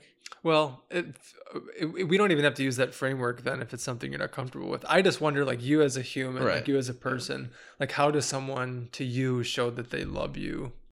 Um to receiving love, I guess like probably like words of affirmation, okay, quality time, yeah, quality time is mine. probably those. Okay, so that's how someone can show you that they love you Yeah. Is by spending quality time with you and then saying nice things to you Yeah. about you. I think yeah, that's probably what it would be. Okay. Is there well, I guess this would just depend on each person. Is there a way that is that how you would like give love then too? No, I think it's different. Like giving okay, well I guess it depends on who I'm giving love to and what the context is. hmm But if it's like a romantic love, then like touch is definitely a way I give love, hmm and uh, also words of affirmation. Those are probably the two biggest ones Okay. on on the giving end. Yeah. Why is it important that we do that? Or is it? I mean, I think it is, but The words of affirmation. well, thing, just that or- we show or express love, this thing called love that humans, including myself, seem to be rather preoccupied with. I mean, like in a deep, deep why way. I, I don't know, but like in a lesser, like a more on the surface way, it's like I don't know. It's increases your self confidence, makes you feel valued, and like you matter in the grand scheme of things. Like if you died, somebody would care, Mm. or like that you're making the world a better place, even if just through one person who appreciates your presence. Mm, I like that. But then, like, why that stuff? Then it gets harder to answer. Like, yeah. Why does But that maybe, but maybe that's enough. Yeah, I don't know. I yeah, at, a certain point, five whys down, there's nothing makes sense. Did I sent you that video on absurdity? Didn't I? Oh yeah, actually, I have not watched that. I, that was one of the ones where I was like text passed by, and then I forgot about the, the video. Well, I can either resend it to you. Otherwise, I think it would be something you'd enjoy. But we can talk about that podcast or not sometime because I think you'd appreciate it. One of my friends sent that to me, and it's funny because he did this just today, just with something else. But when he sent the video, he's like, "I watched this and." Uh, I immediately thought of you, and I think it does a really good job of explaining like sort of my outlook on life and my attitude, which to a lot of people seems kind of bizarre. So to see that in a video uh, was nice. But I and you've done this before too, and I think I think we've done it with each other. But it's like one of the most meaningful things to me when other people find videos or art or music and then send it to you and be like, "Hey, this reminded me of you." And for like again, for someone like me, that's just like. I'm seen or I'm heard or I feel valued or I Yeah. feel loved because somebody else like saw me in in that and like if if I hear it or see it and resonate with it it's like oh I don't again that's another thing that I can't really describe what it is but Does that fit into the love languages at all? being seen or heard or valued or Yeah, like being seen. Yeah, I feel like Yeah. we're like being quality time maybe I mean, I don't know. identified. yeah well that's a good way of putting it yeah anyway those are Yeah, some questions I had about love I had a thought, but I, I lost it. Well, maybe it'll come back. One of the other things I wanted to make sure I asked you this time around, I was going to do it the first thing just so it, we got to it and this person could listen to it. But we're a bit in now. And uh, anyway, um, this was a question that my grandma wanted me to ask you, Okay, or just me specifically. well, you specifically, because you you are who I'm talking to. But I think she's listened to some of our other podcasts and has enjoyed them. okay. So she would just be curious to know. I think your thoughts on this. Um, Does she listen to the whole po- whole episode? I think Will she so. make it? Okay. Uh, well, yeah. Otherwise, I can always just tell her what like timestamps to go to.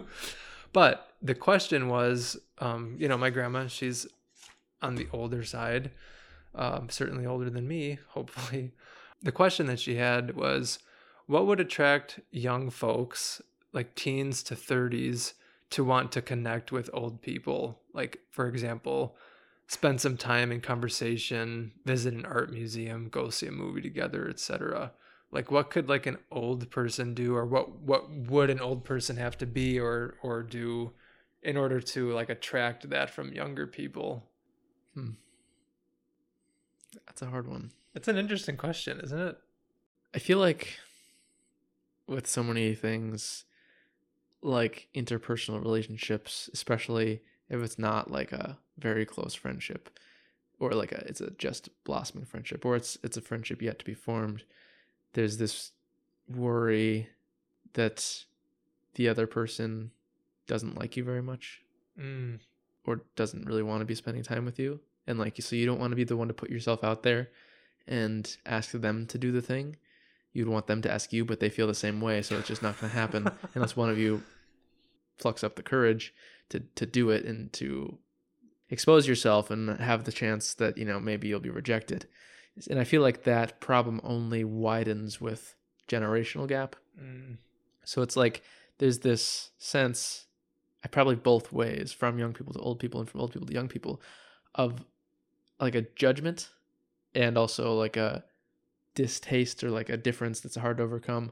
I feel like if you are an average teen to 30 year old, if you come across an old person who like isn't your grandma or even maybe is your grandma, you might think that they disapprove of you or your your ideas and thoughts or your behaviors and then you might disapprove of their everything too. It's like you know boomers versus it's like just just the word boomers like has all those implications in it that like I do not like you or like interesting that's the that's the connotation that it has for you well not just like I feel like you don't i know what you mean I you don't it's like it's like othering someone you know it's Sure. like I am not a boomer you are we have different values or different ways of seeing Right. the world. It's not Yeah. necessarily that I automatically hate you just because you're a boomer, but by classifying you as a boomer, I'm saying like we're different. or making assumptions that Yeah. yeah. So I feel like just that is hard to overcome. So then what would make it easier for a young person to hang out with an old person is if an old person made the effort Mm, to express interest mm, in the young person. So then like the the you know, if the 30 year old doesn't have to be the first mover, mm. you know. Yeah. Something that just popped into mind that I think is related. Do you feel like you have any mentors in your life? Like, is there anybody that mentors you? I feel like I've felt like that over the like at times in my life, but right now not really. Okay. Because, like, I wonder if, in part, that's something that is maybe missing in our society now. Yeah. I mean, I every person's situation is going to be different, but for those folks that maybe don't have close relationships with their parents, I wonder how many of them have like an older or adult figure in their life that cares for them or tries to guide them or just is there for them. Um, so maybe that's partly into it. I, I've thought about the question too since she told me to ask you that.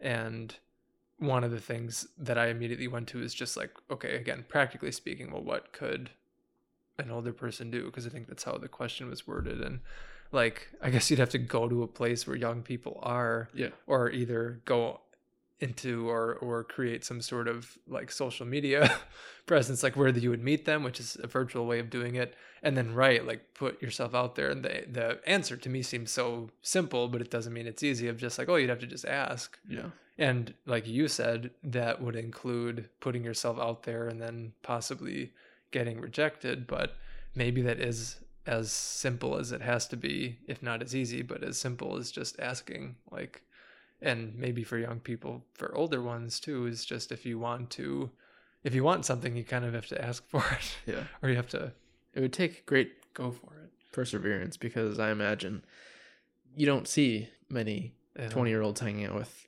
50, 60 year olds or whatever it is.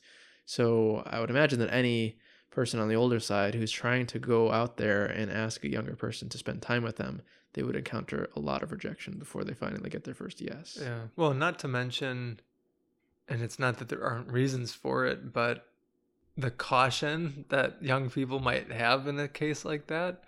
I mean, and maybe it's the case between any time humans interact, period. But, you know, I feel that there's a certain stereotype or a certain stigma that, like, if an older person is coming to a younger person and wanting to spend time with them, that, you know what, What, I it's mean? predatory? Yeah. I feel like it would depend on the age. Like if you're doing it to like a 10 year old, then it's seems more predatory than if you're doing it to a 30 year old. You know? Yeah. And isn't that kind of sad? I mean, again, not that there aren't reasons for it, but it does. I feel that even in my lifetime, I've seen a difference in the way that humans interact with each other. Like, I seem to remember, at least when I was younger, that, like, even just going to the grocery store or being in any public place, it's my memory is that people were much more comfortable interacting with each other, like, no matter the circumstances, and that you didn't have to know them, you didn't have to be family, you didn't have to be friends. That if you were in the same vicinity, like you could interact with people and it didn't seem as weird or people weren't as on guard as they are now. Whereas like I, I make a note of it every day and to be fair it might just be my face or something but like i feel like when i'm going into work when i'm at the grocery store and you know i am walking like i generally will try to like make eye contact and smile with people or at least just you know like head nod or whatever it is but a lot of people like don't engage anymore. And i don't even know if the past few years with the pandemic and everything i'm sure contributed to that Oh, yeah, even that's more but but even before that i feel like i was starting to notice it where you know it's kind of ironic because i'm someone that is like a self-described hermit. Like i love my alone time and being on my own and in solitude. And at the same time like i want to apply that respect or that um like benefit of doubt to other people but it and then at the same time it feels strange like being out with people and like not getting that reciprocation or not getting that interaction and i don't know i don't even know where i was necessarily going with that but oh maybe just with older and younger people interacting there's a, few barriers Yeah, maybe in so- the yeah. way There are. That makes me think of two things. Uh, the first, probably if, if the onus is being being put on old people to befriend young people, then a good place to start would probably would be get a job that ol- young people work at. Like even if it's like part time, like you're just because then you're actually going to be around the young people and you can befriend them as coworkers and then move on to trying to go see a movie with them or whatnot. Mm. Like I remember when I worked at Domino's, I was a teenager, and most of my coworkers, or like half of them anyway, were at least ten years older than me. And not- and there were a few there that were like sixty or like fifty. Like the delivery drivers, some of them were like full grown, like adults with children, and there's even a few that had you know their children were already graduated from college. So it's like you would be friends with them and like talk with them and joke around with them at work, and then probably you you got to move in stages, I guess. You befriend them at work, and then you have a collective group outing as a workforce, and then you know now you're hanging outside of work, but it's not just with the one 60 year old in the group; it's with everybody there. And then after more time getting comfortable with them and doing those sorts of things, then you try to narrow down the group until, yeah, it's still hard to do, and there's lots of barriers in the way. This is another case of it being situationally specific, but do you have a general feeling about yourself, like how long it takes for you to bond with someone? Um, long time, I think. Really? Yeah. Interesting. Okay, well, okay. Here's here's the thing. I feel like I can become friendly with people very quickly, Okay. where we will think well of each other, Mm-hmm. and like, oh yeah, they're cool, and like people will talk to me, and I I actually go out of my way quite quickly, especially like in a work context. Uh, When I'm at school, I don't really talk to anybody, um, but like in a work context, I usually the first time I see someone, I ask them questions, like you know, just probing their nature, I suppose, as like icebreakers, I guess. So I've talked to them right away. It's not like I'm shy in that sense, but like to actually like become friends with the person, actually friends, I feel like it takes a long time. Like there was I've like for my last job, I had friends where we were only work friends for like 2 3 years until we became outside of work friends too.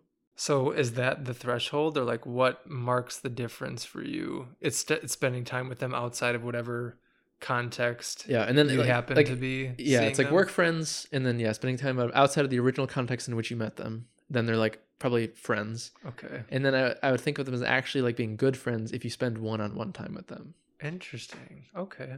Huh. That's how I categorize in my mind, though. Interesting. Like, because if if I hang out with a person outside of work, but it's always in a group of like three other people, we're friends, but we're not like really. It's we're not like. There's no way we're best friends if I'm never spending one-on-one time with you. You know. Interesting. How do you see it? I don't. I don't know. I probably should be thinking of these answers before I ask the questions.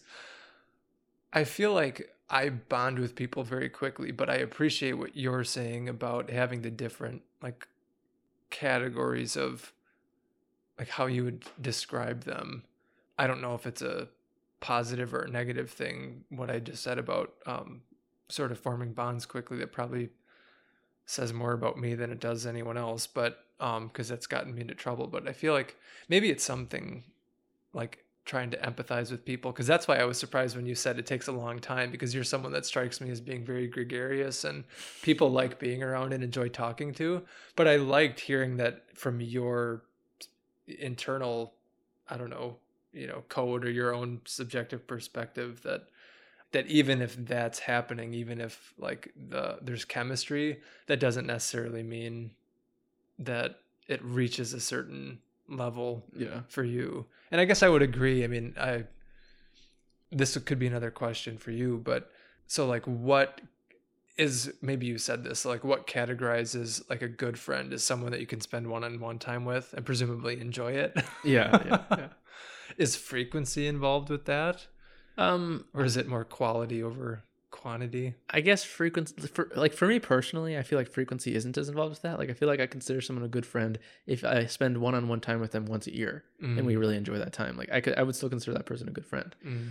But I feel like other people don't. I've had at least a few cases where I let a whole year go by before wanting to spend time with another person again, and they had considered us no longer friends and didn't want to anymore because they'd like moved on with their friendship life. Interesting And I was like, oh, I okay, that sucks.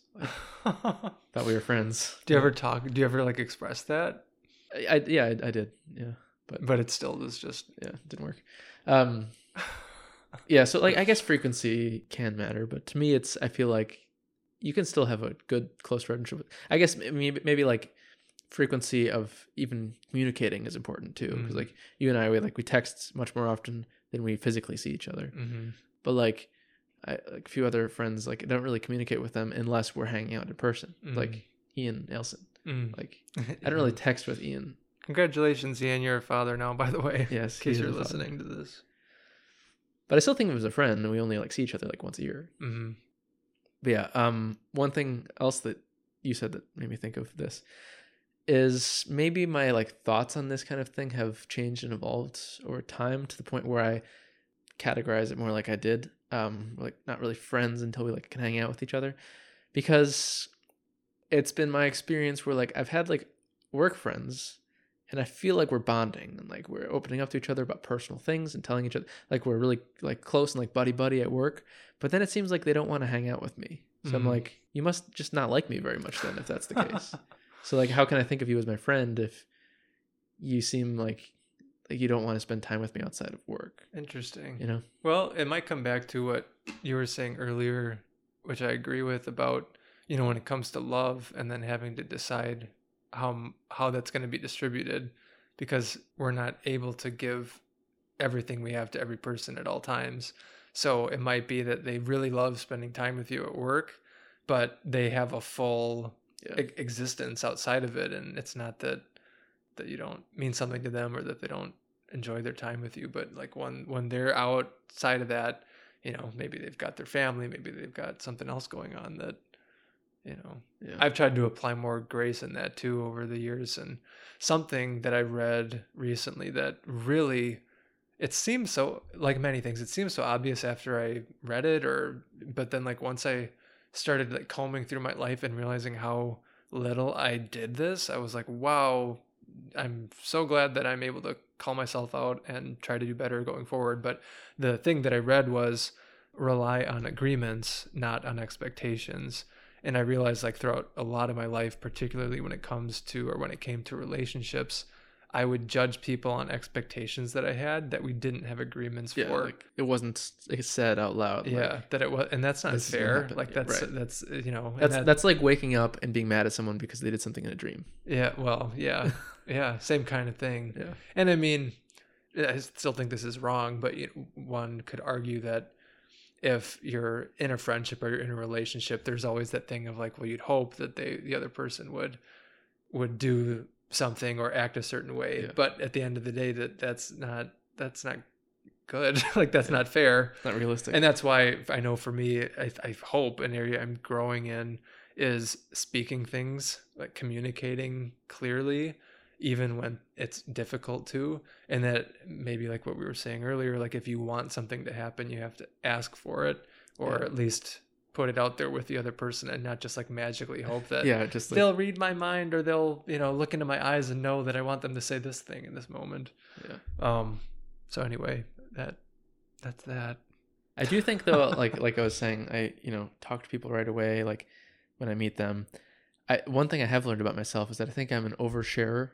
Um, ah, welcome to the club, pal. No, know. like, there's been moments where like immediately or like a few minutes after I I, I said a thing, I was like, they probably never would have divulged that much information to me, and I just did to them. So well, this might just be because I'm cut from the same cloth, but I generally think that that's a trait I appreciate in people, and that actually I think other people do too.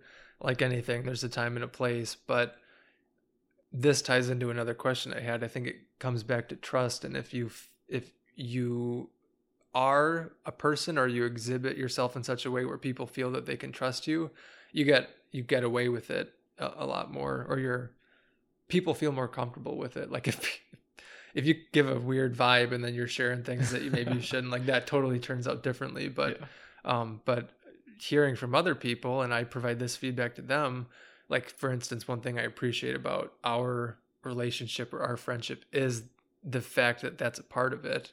Is like there's the playground or a phrase I use with people is like a meta lab where the understanding is that once we're in that space, more or less, there's nothing that's off limits yeah, and you don't find that with everybody And even when like you think that you have that understanding, there still might be certain territory that you get into that all of a sudden it's like, oh, there was the Yeah. the buzzword, there was the red flag, and maybe I just haven't found it yet, but I do feel like I have that with you, and that's something that I I appreciate. Yeah.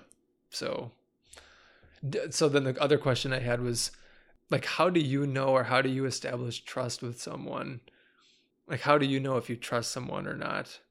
If you can even say, Um, before I answer that, I just want to say that I am aware that several strings back in the conversation, I said I had two thoughts on the subject. oh, And I no, I I'm just saying I forgot what it was. Oh, but- okay. So I'm just you know closing that off, putting acknowledging there. that I didn't completely forget about it. I just forgot what it was.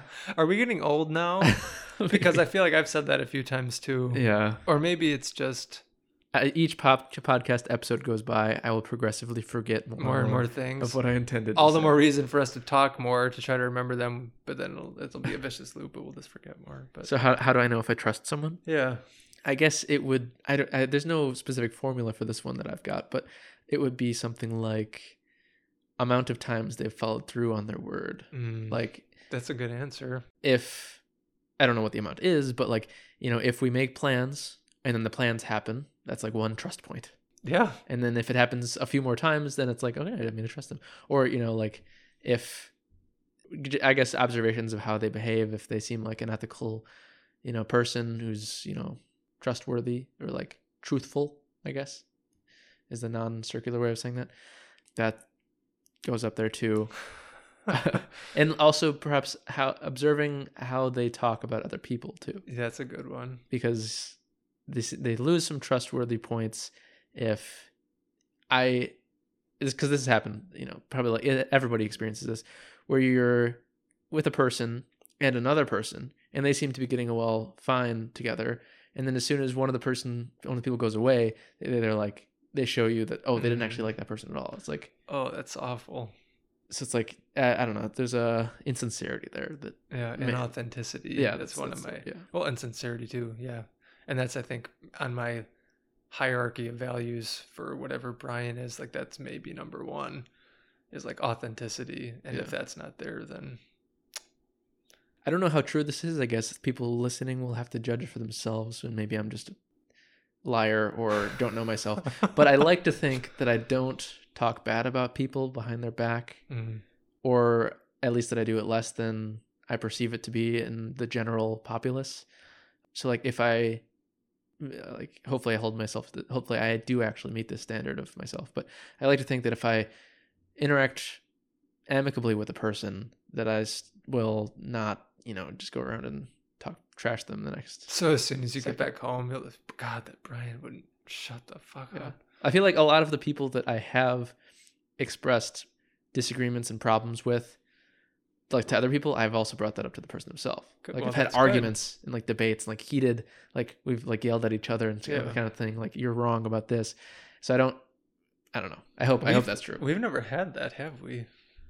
Not that I can remember, anyway. I don't. Think, I think maybe Like, there's I one time that it was close to that, but yeah, I don't. Really? Think, Do you remember what it was? It was probably. I think it was probably about eh, our diametrically opposed diets oh, back like five years ago or something. and we got into like a heated argument. I don't know. I think it was approaching that, but it didn't actually Oh, get there. Oh, interesting. I well, that could be a cluster of ideas that we could explore sometime if you Yeah. ever want to. It would be interesting. Uh, by the way, it's one of the things that I mention to people when I talk to them about you is that one of the of the many things that I appreciate about our relationship is that like even if we've arrived at different conclusions and like starkly different conclusions about certain things that we still have the ability to like sit down at the same table and like Yeah. exchange ideas and be friends like that maybe more than anything right now and this sounds like ugh, like i can hear people gagging when they hear this but like honestly i think if there's anything that the world needs more of it's that like but Yeah. seriously you know what i mean like people that even if you disagree on stuff can sit down and like still like love each other you know what i mean Yeah. what I was gonna say earlier is how I, I agreed with everything that you said about how you know if you can trust someone.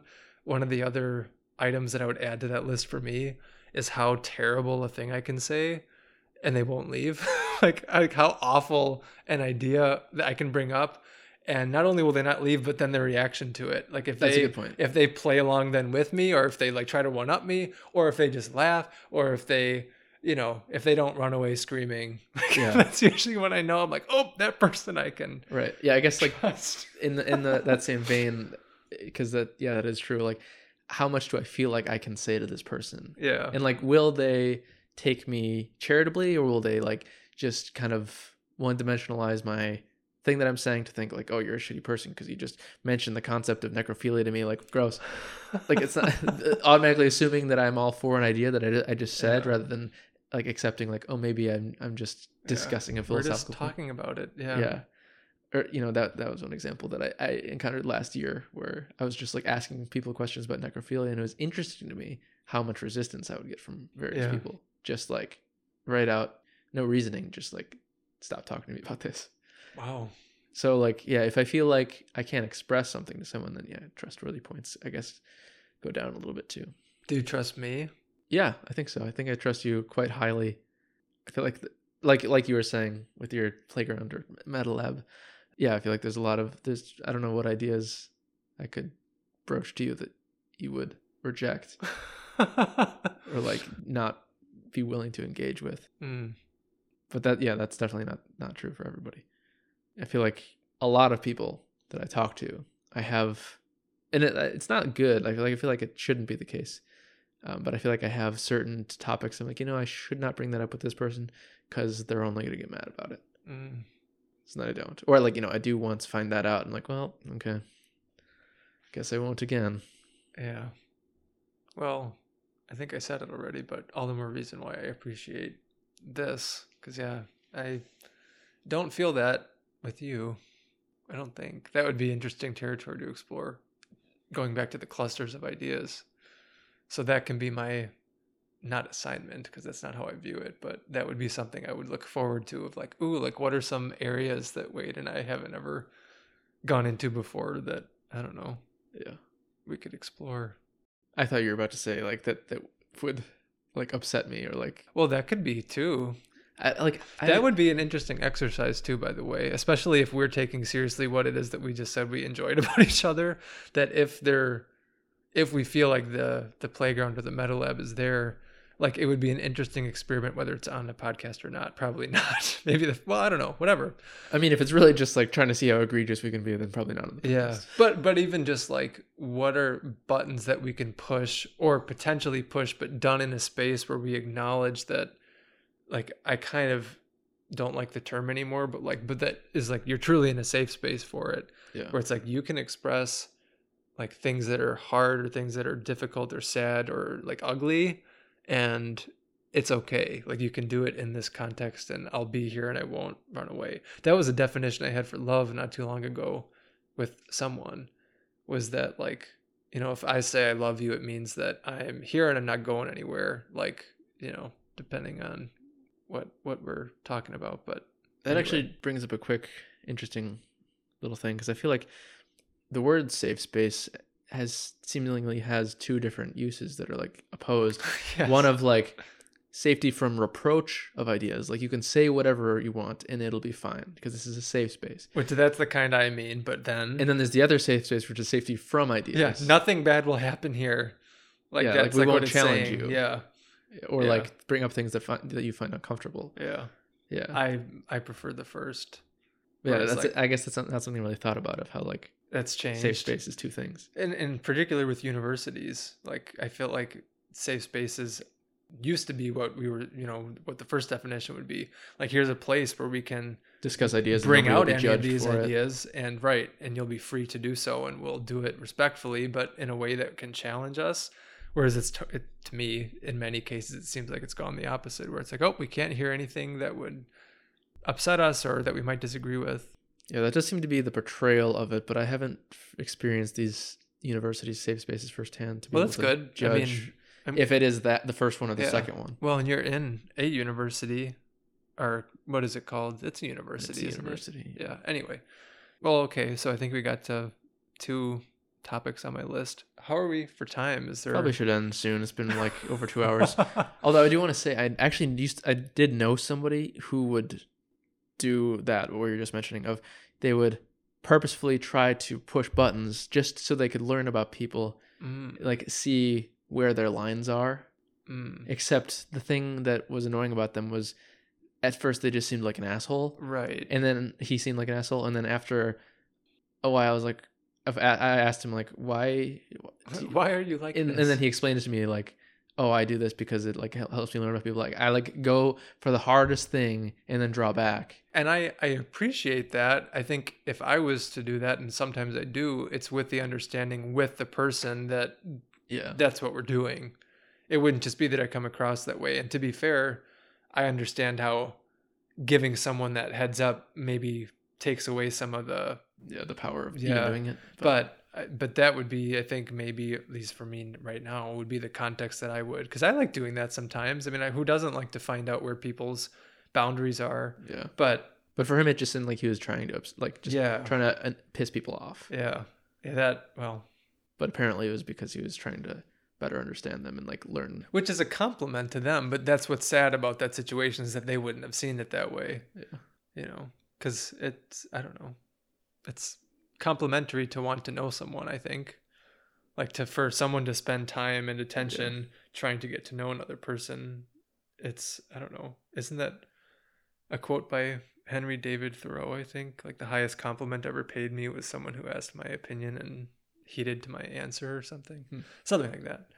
I was just thinking about Henry David Thoreau the other day, and while I liked Walden, it was a good book.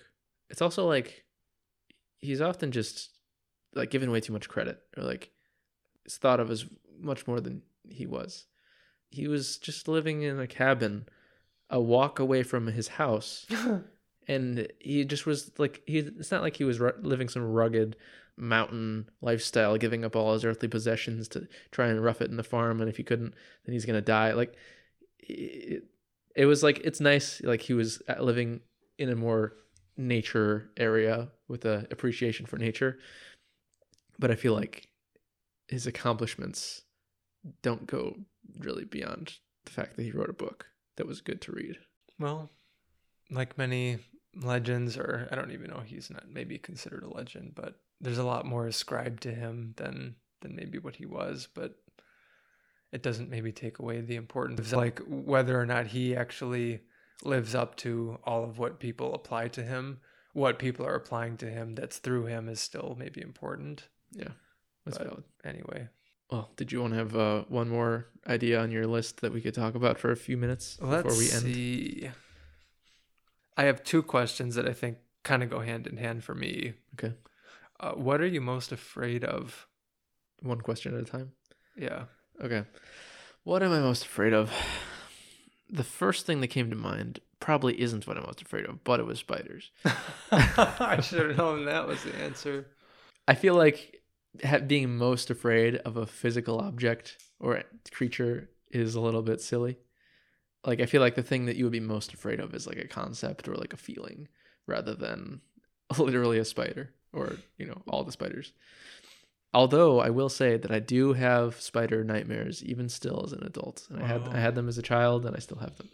You wrote a good story about spiders. I did, yeah. And you made a good point a long while back that fear is like one face of the coin of like fascination or something like that. Oh, like- did I say that? Not maybe not in, in those words. I mean, I'd be happy to take credit for that, but you you were basically saying that like you you owe some whatever you're afraid of, you are like equally like fascinated by. oh yeah, so like my writing an entire short story about spiders, despite the fact that I really Yeah. do not like spiders, would be evidence of that. Yeah. If you know that is true.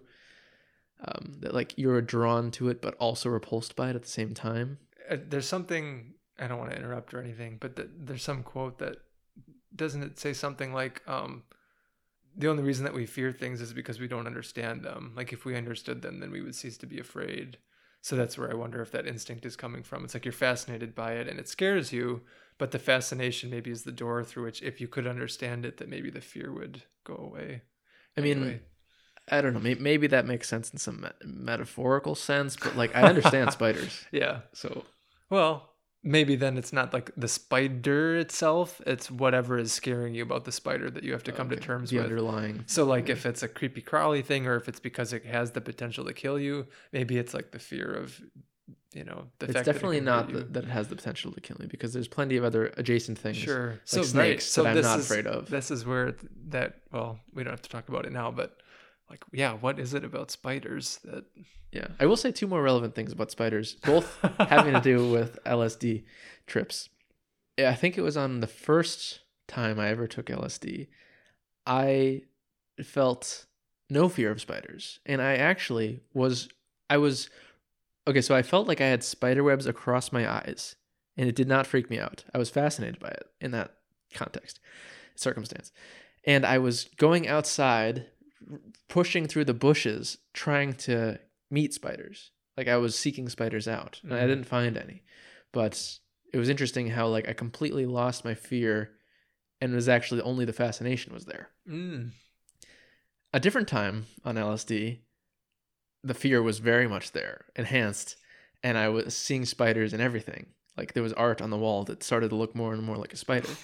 And then I went into the bathroom and I looked at myself in the mirror and I started to like become a spider. Oh. And and then I had this idea that perhaps I really am a spider secretly. Like maybe you are. my entire life as a human is a delusion or a dream all ma- built for the purpose of rejecting the truth that I am a spider and my deepest fear is myself. Maybe there's your answer. But you know, I, I don't think I'm a spider. Or there's so- something in the spider-ness that you are. perhaps. Yeah. And it's it's a rejection of Whatever that is. Yeah. that's very, you know, Freudian or Jungian, but um, th- that's an idea. Okay. Was there something else? Um, well, th- then I was just thinking, like, what actually is my deepest fear, if not spiders? And um, I don't know. Like, I think that's a hard one to to know about yourself, what it really is, because like, there's like isolation, which I don't know how afraid I am of that. Obviously, I like human contact, but I also like a fair amount of alone time. But like being truly isolated, that could potentially be up there. But then also like thinking about like non-existence or like death. Not well, I guess sometimes the act of actually dying, but like the the no longer being around, or like the unknown. I guess is Mm. a big fear that is you know right behind the fear of death is the fear of non fear of the dark. Don't really have that. I, okay honestly when i was a child i remember having a lot of fearful experiences just in general really. Like there were times like my family put on a lot of horror movies like because like my mom and my brother were really into horror movies and i hated them and i would try to like I, I would try to avoid them but i like I- there was still the sounds and like I, I I just like I was so stricken by terror from all these horror movies that we would watch, like The Exorcist, especially. And then at night, not only on horror movie nights, but just when I was a kid, at night I would like see things that like would freak me out that were probably just conjurings of my imagination. Like there was this one time that I saw like a ghostly f- uh, woman figure right outside my um, glass door t- to the outside to the backyard, and that just freaked me out. And there were like you know I had night terrors as a child. So like there were just a lot of things that I was afraid of. So I thought to myself, I don't think I'll ever be capable of living alone. Like I don't know how I would live alone because when I'm alone at my house at night, I get freaked out by everything Whoa. when I was like 10 or 8 or whatever it was. But now like if I'm alone somewhere and it's dark, I don't have problems. So I guess that's gone away. So I wouldn't say I'm afraid of the dark. So I don't know. How about spiders maybe? What Spiders. what's your fear? The thing that usually comes to mind for me is that I'm someone that tells myself that there are certain ideals or certain values that I hold very dear or very close to me. And I guess what I'd be afraid of is that if like push came to shove or if I was put in a situation where those were tested that I would fold or that it, oh, would, Okay. it would turn out that I didn't I hope that I would stand behind them or Yeah, that's a good one. you know like that there's all sorts of things that i tell myself i'm this or i'm that and like what if it was the case that i was put in that situation and then i just Like I I mean that would be something that I guess Is it more a fear of like not knowing yourself, or is it a fear of like hypocrisy, or is it? A, maybe hypocrisy or it's that thing maybe I said earlier of like the inauthenticity Mm, yeah. of I want to be true to who I am or to whatever. Yeah. And if if the things that I feel are the most fundamental part of me turned out like that I couldn't even live up to them or stand up to them, I think that would be pretty disappointing. No, I, yeah, I feel that too. I don't know if that. I don't know like how to rank these. yeah. Like, oh that would be right. Yeah. but- yeah. Yeah. What I was gonna mention with the uh, fear, we might have talked about it before, or even again on a podcast, but it's worth mentioning again. Did we ever discuss the distinction between terror and horror? Have we ever talked about that? Um, no, but I think Stephen Hawking has a distinction. Or not That- Stephen Hawking, Stephen King. the distinction between. yeah. No, he's where I got it from. Oh, okay. Yeah. Yeah, I like his, and it's just that my understanding, and I might not be defining it exactly in the same words as he does, but that terror is the anticipation of fear, and Mhm. horror is the realization of fear. So I like that, where it's like terror is like, oh my god, what's behind the door? What's behind the door? It could be anything, and then horror is when you actually open the door and see that it's a bunch of severed heads or whatever it is. Yeah. So I just I use that in writing sometimes, like which emotion or which energy am I channeling more? Is it the anticipation of fear or is it the realization of fear? Dread. Yeah. Yeah. It's the terror. So then the accompanying question is what brings you the most joy?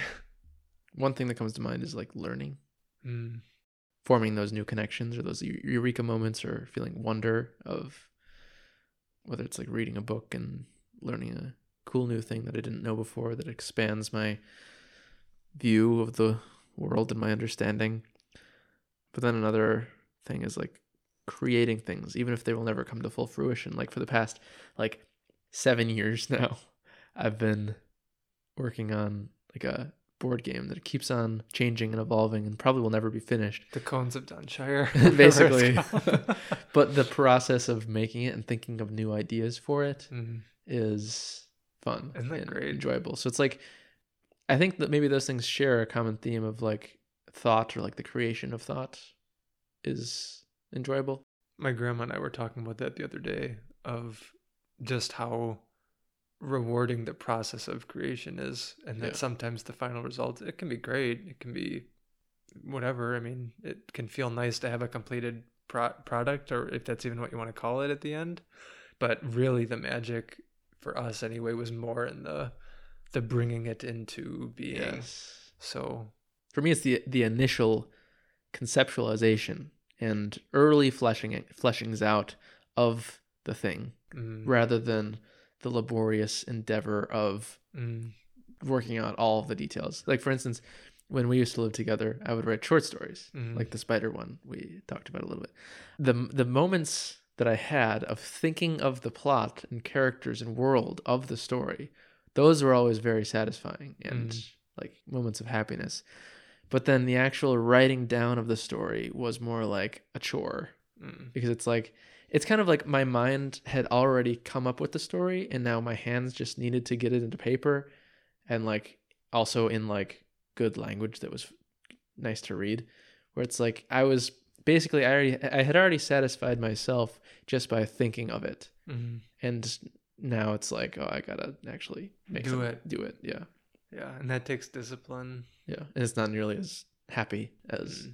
just the thought is I wonder to the extent that it's even useful to think about it in these terms, but like say for instance the Myers-Briggs personality type indicator. I think when you've taken it you've gotten different results though. But like say for instance, I think when you first took it, you were like ENFP and I was INFP, and those are Right. often considered sister types, which would explain perhaps why we have a lot of similar traits, but there are still differences. Anyway, where I was going with that, whatever model we use, is I wonder if if because we have that in common i think. Like the part where i get the most enjoyment of is is the idea generation. Yeah. And then the part where i've struggled or historically struggled but i think i've gotten better at it as i've gotten older is the disciplining of actually then doing the work. Yeah. Um so i just anyway i wondered like because there are other people that have i think sometimes the opposite problem. They're really good like at, at grunt working they're good at doing like the details and focusing on the nitty gritty but when it comes to ideas it's like they're lost like Yeah. they don't really have a great idea but if they're given a great idea oh okay and then they'll Right. you know Yeah. so anyway interesting so learning wonder eureka moments idea generation Yeah, I think um, it's maybe changed or gotten better for me recently because now I haven't been writing short stories. Although I still do come up with ideas for them, and I write the ideas down, but I don't write the actual short stories at least for the past several years. But what I do do is make videos. Mm, So I do find that the creation of the script and writing the script is the enjoyable part. Mm. So that's now that's actually a writing process mhm. and then it's the recording the audio editing the audio and adding in video to it that is the part that i d- don't enjoy. So it's just shifted but it's Yeah, grown. Yeah it's grown but it's still the beginning yeah. of the process. Interesting. And uh, maybe there's a difference there because writing a script is different from writing a short story whereas like the script you can basically just write it like your thoughts onto the page whereas a short story can't your th- thoughts can't just go on the page. They have to go into like prose. Mm, I don't know. Maybe maybe it's like expressing ideas of a plot. They can't just the plot summary is not the short story, mm, you know. But it's much more. It's not quite one to one, but it's much more one to one for you know script ideas into script. mm. So maybe it's still just a straightforward idea generation, except I'm writing it out. But that's easier to do than it is to write a short story. Interesting. Yeah, that's funny because I I see what you mean, and I know that something I actually enjoy about writing prose, or in my case, like maybe fiction, is that when I'm writing from a certain person's point of view, it's actually okay that I don't have all the answers because they won't. You know what I mean? Yeah. So it is. I mean, whereas I think if I was writing like a video script for something, it definitely is focusing more on. Well, maybe it doesn't have to be, but like more on the ideas, like having a concise meaning and a concise message. Yeah. Whereas like if I'm writing from a certain person's point of view, it's okay if they don't have like, you know, everything figured out because it's just I don't know. But then what I'm writing is different too. It's just scenes of stuff, all the themes of life and behavior in there. But anyway, okay, so that's what brings you the most joy. Yeah. Also along those lines, the, the creative process. One thing I've always had, had I've always struggled with is winnowing down the ideas into the final one idea Mm. because I guess you can write multiple variations of, this, of the, the same the same short story, but that's just more laborious or like that's not useful because like who's going to read all of the different ways the story can go and within the one general plot line. So it's like I think of all these different ways it could happen, and then I have to like decide which one is it. Mm-hmm. Whereas like with the script, that I don't that's not really there as much. I can just write all the ideas I have, and that's what the script is going to be. Mm. And that also applies to like making a board game or like card games and stuff. It's like there's all these different ways the game could be, all these different mechanics it could have, and I like all of them. I don't know which ones to choose, so I just like write them all down, and I'm like, I'll decide later. That is the P in the ENFP or INFP, by the way. That openness, that like always keeping options Yeah, available rather than like J making the decision and choosing. it's a that's been a lifelong problem, really, Yeah. not just with creativity, Sure. but just in general. Me too. Oh, I I hear you. Yeah. well, those are good problems, I think. Yeah. Well, um, we've been going on for quite some time. I'm sure we could with more because we got through what three of your Like three forty of questions, 40 well, forty uh ideas. always the next time, unless we die. Yeah. But Do you have any parting words or thoughts? Perhaps a recommendation of an activity such as book read, movie watched, that I or the person who's listening could do. well, I mentioned the subtle art of not giving a fuck. hmm that was a worthwhile read. Which, by the way, I'll mention throughout this conversation. I was mentioning there was like a friend that I've been doing some of this stuff with. You met him, Reese, who lives in Utah. Yeah. Um, just parting words, just to recognize him, and you know that being grateful for friendships such as his and such as yours. I'm grateful that we have this opportunity to talk and um, exchange ideas. And like we acknowledged earlier, that having that environment of the playground or the meta lab isn't something that you find every day. So when it's found, it is appreciated. Yeah. Um, I'm trying to think if I've seen any good movies lately. This could start a whole other conversation, so we don't have to talk about it. But Adrian told me that at least she watched. I'm assuming you watched it with her. Everything Everywhere All at Once. Yes. So yeah. very immediately became one of my favorite movies. that can be a topic for next time. Have you watched it? yeah, Oh, okay. Yeah. Well, yeah. So then that is the movie that you should watch, okay. uh, So audience. There's person. a book. There's a movie. But yeah, Nice. it's supposed to be snowing quite a bit this evening. Not that that maybe makes a difference in anyone's life listening to this now, but Well, it'll make a difference in my life. I have to drive through it. yeah. So if you die on the way home, this will be the last. Well, but then nobody will ever probably hear this Well, if you know, if the SD card is not broken, then or burned. yeah, yeah, then somebody could still hear it, despite my being a corpse. I can find it. And then does Adrian have the password to your YouTube account? Well, yeah, but it's I, it's like I just don't log out really. It's Okay. just you open it up on my computer and I'm logged in. So we'll get it uploaded somehow. if these were your last words, is there anything you'd part the universe with? Uh, nah. All right. nah.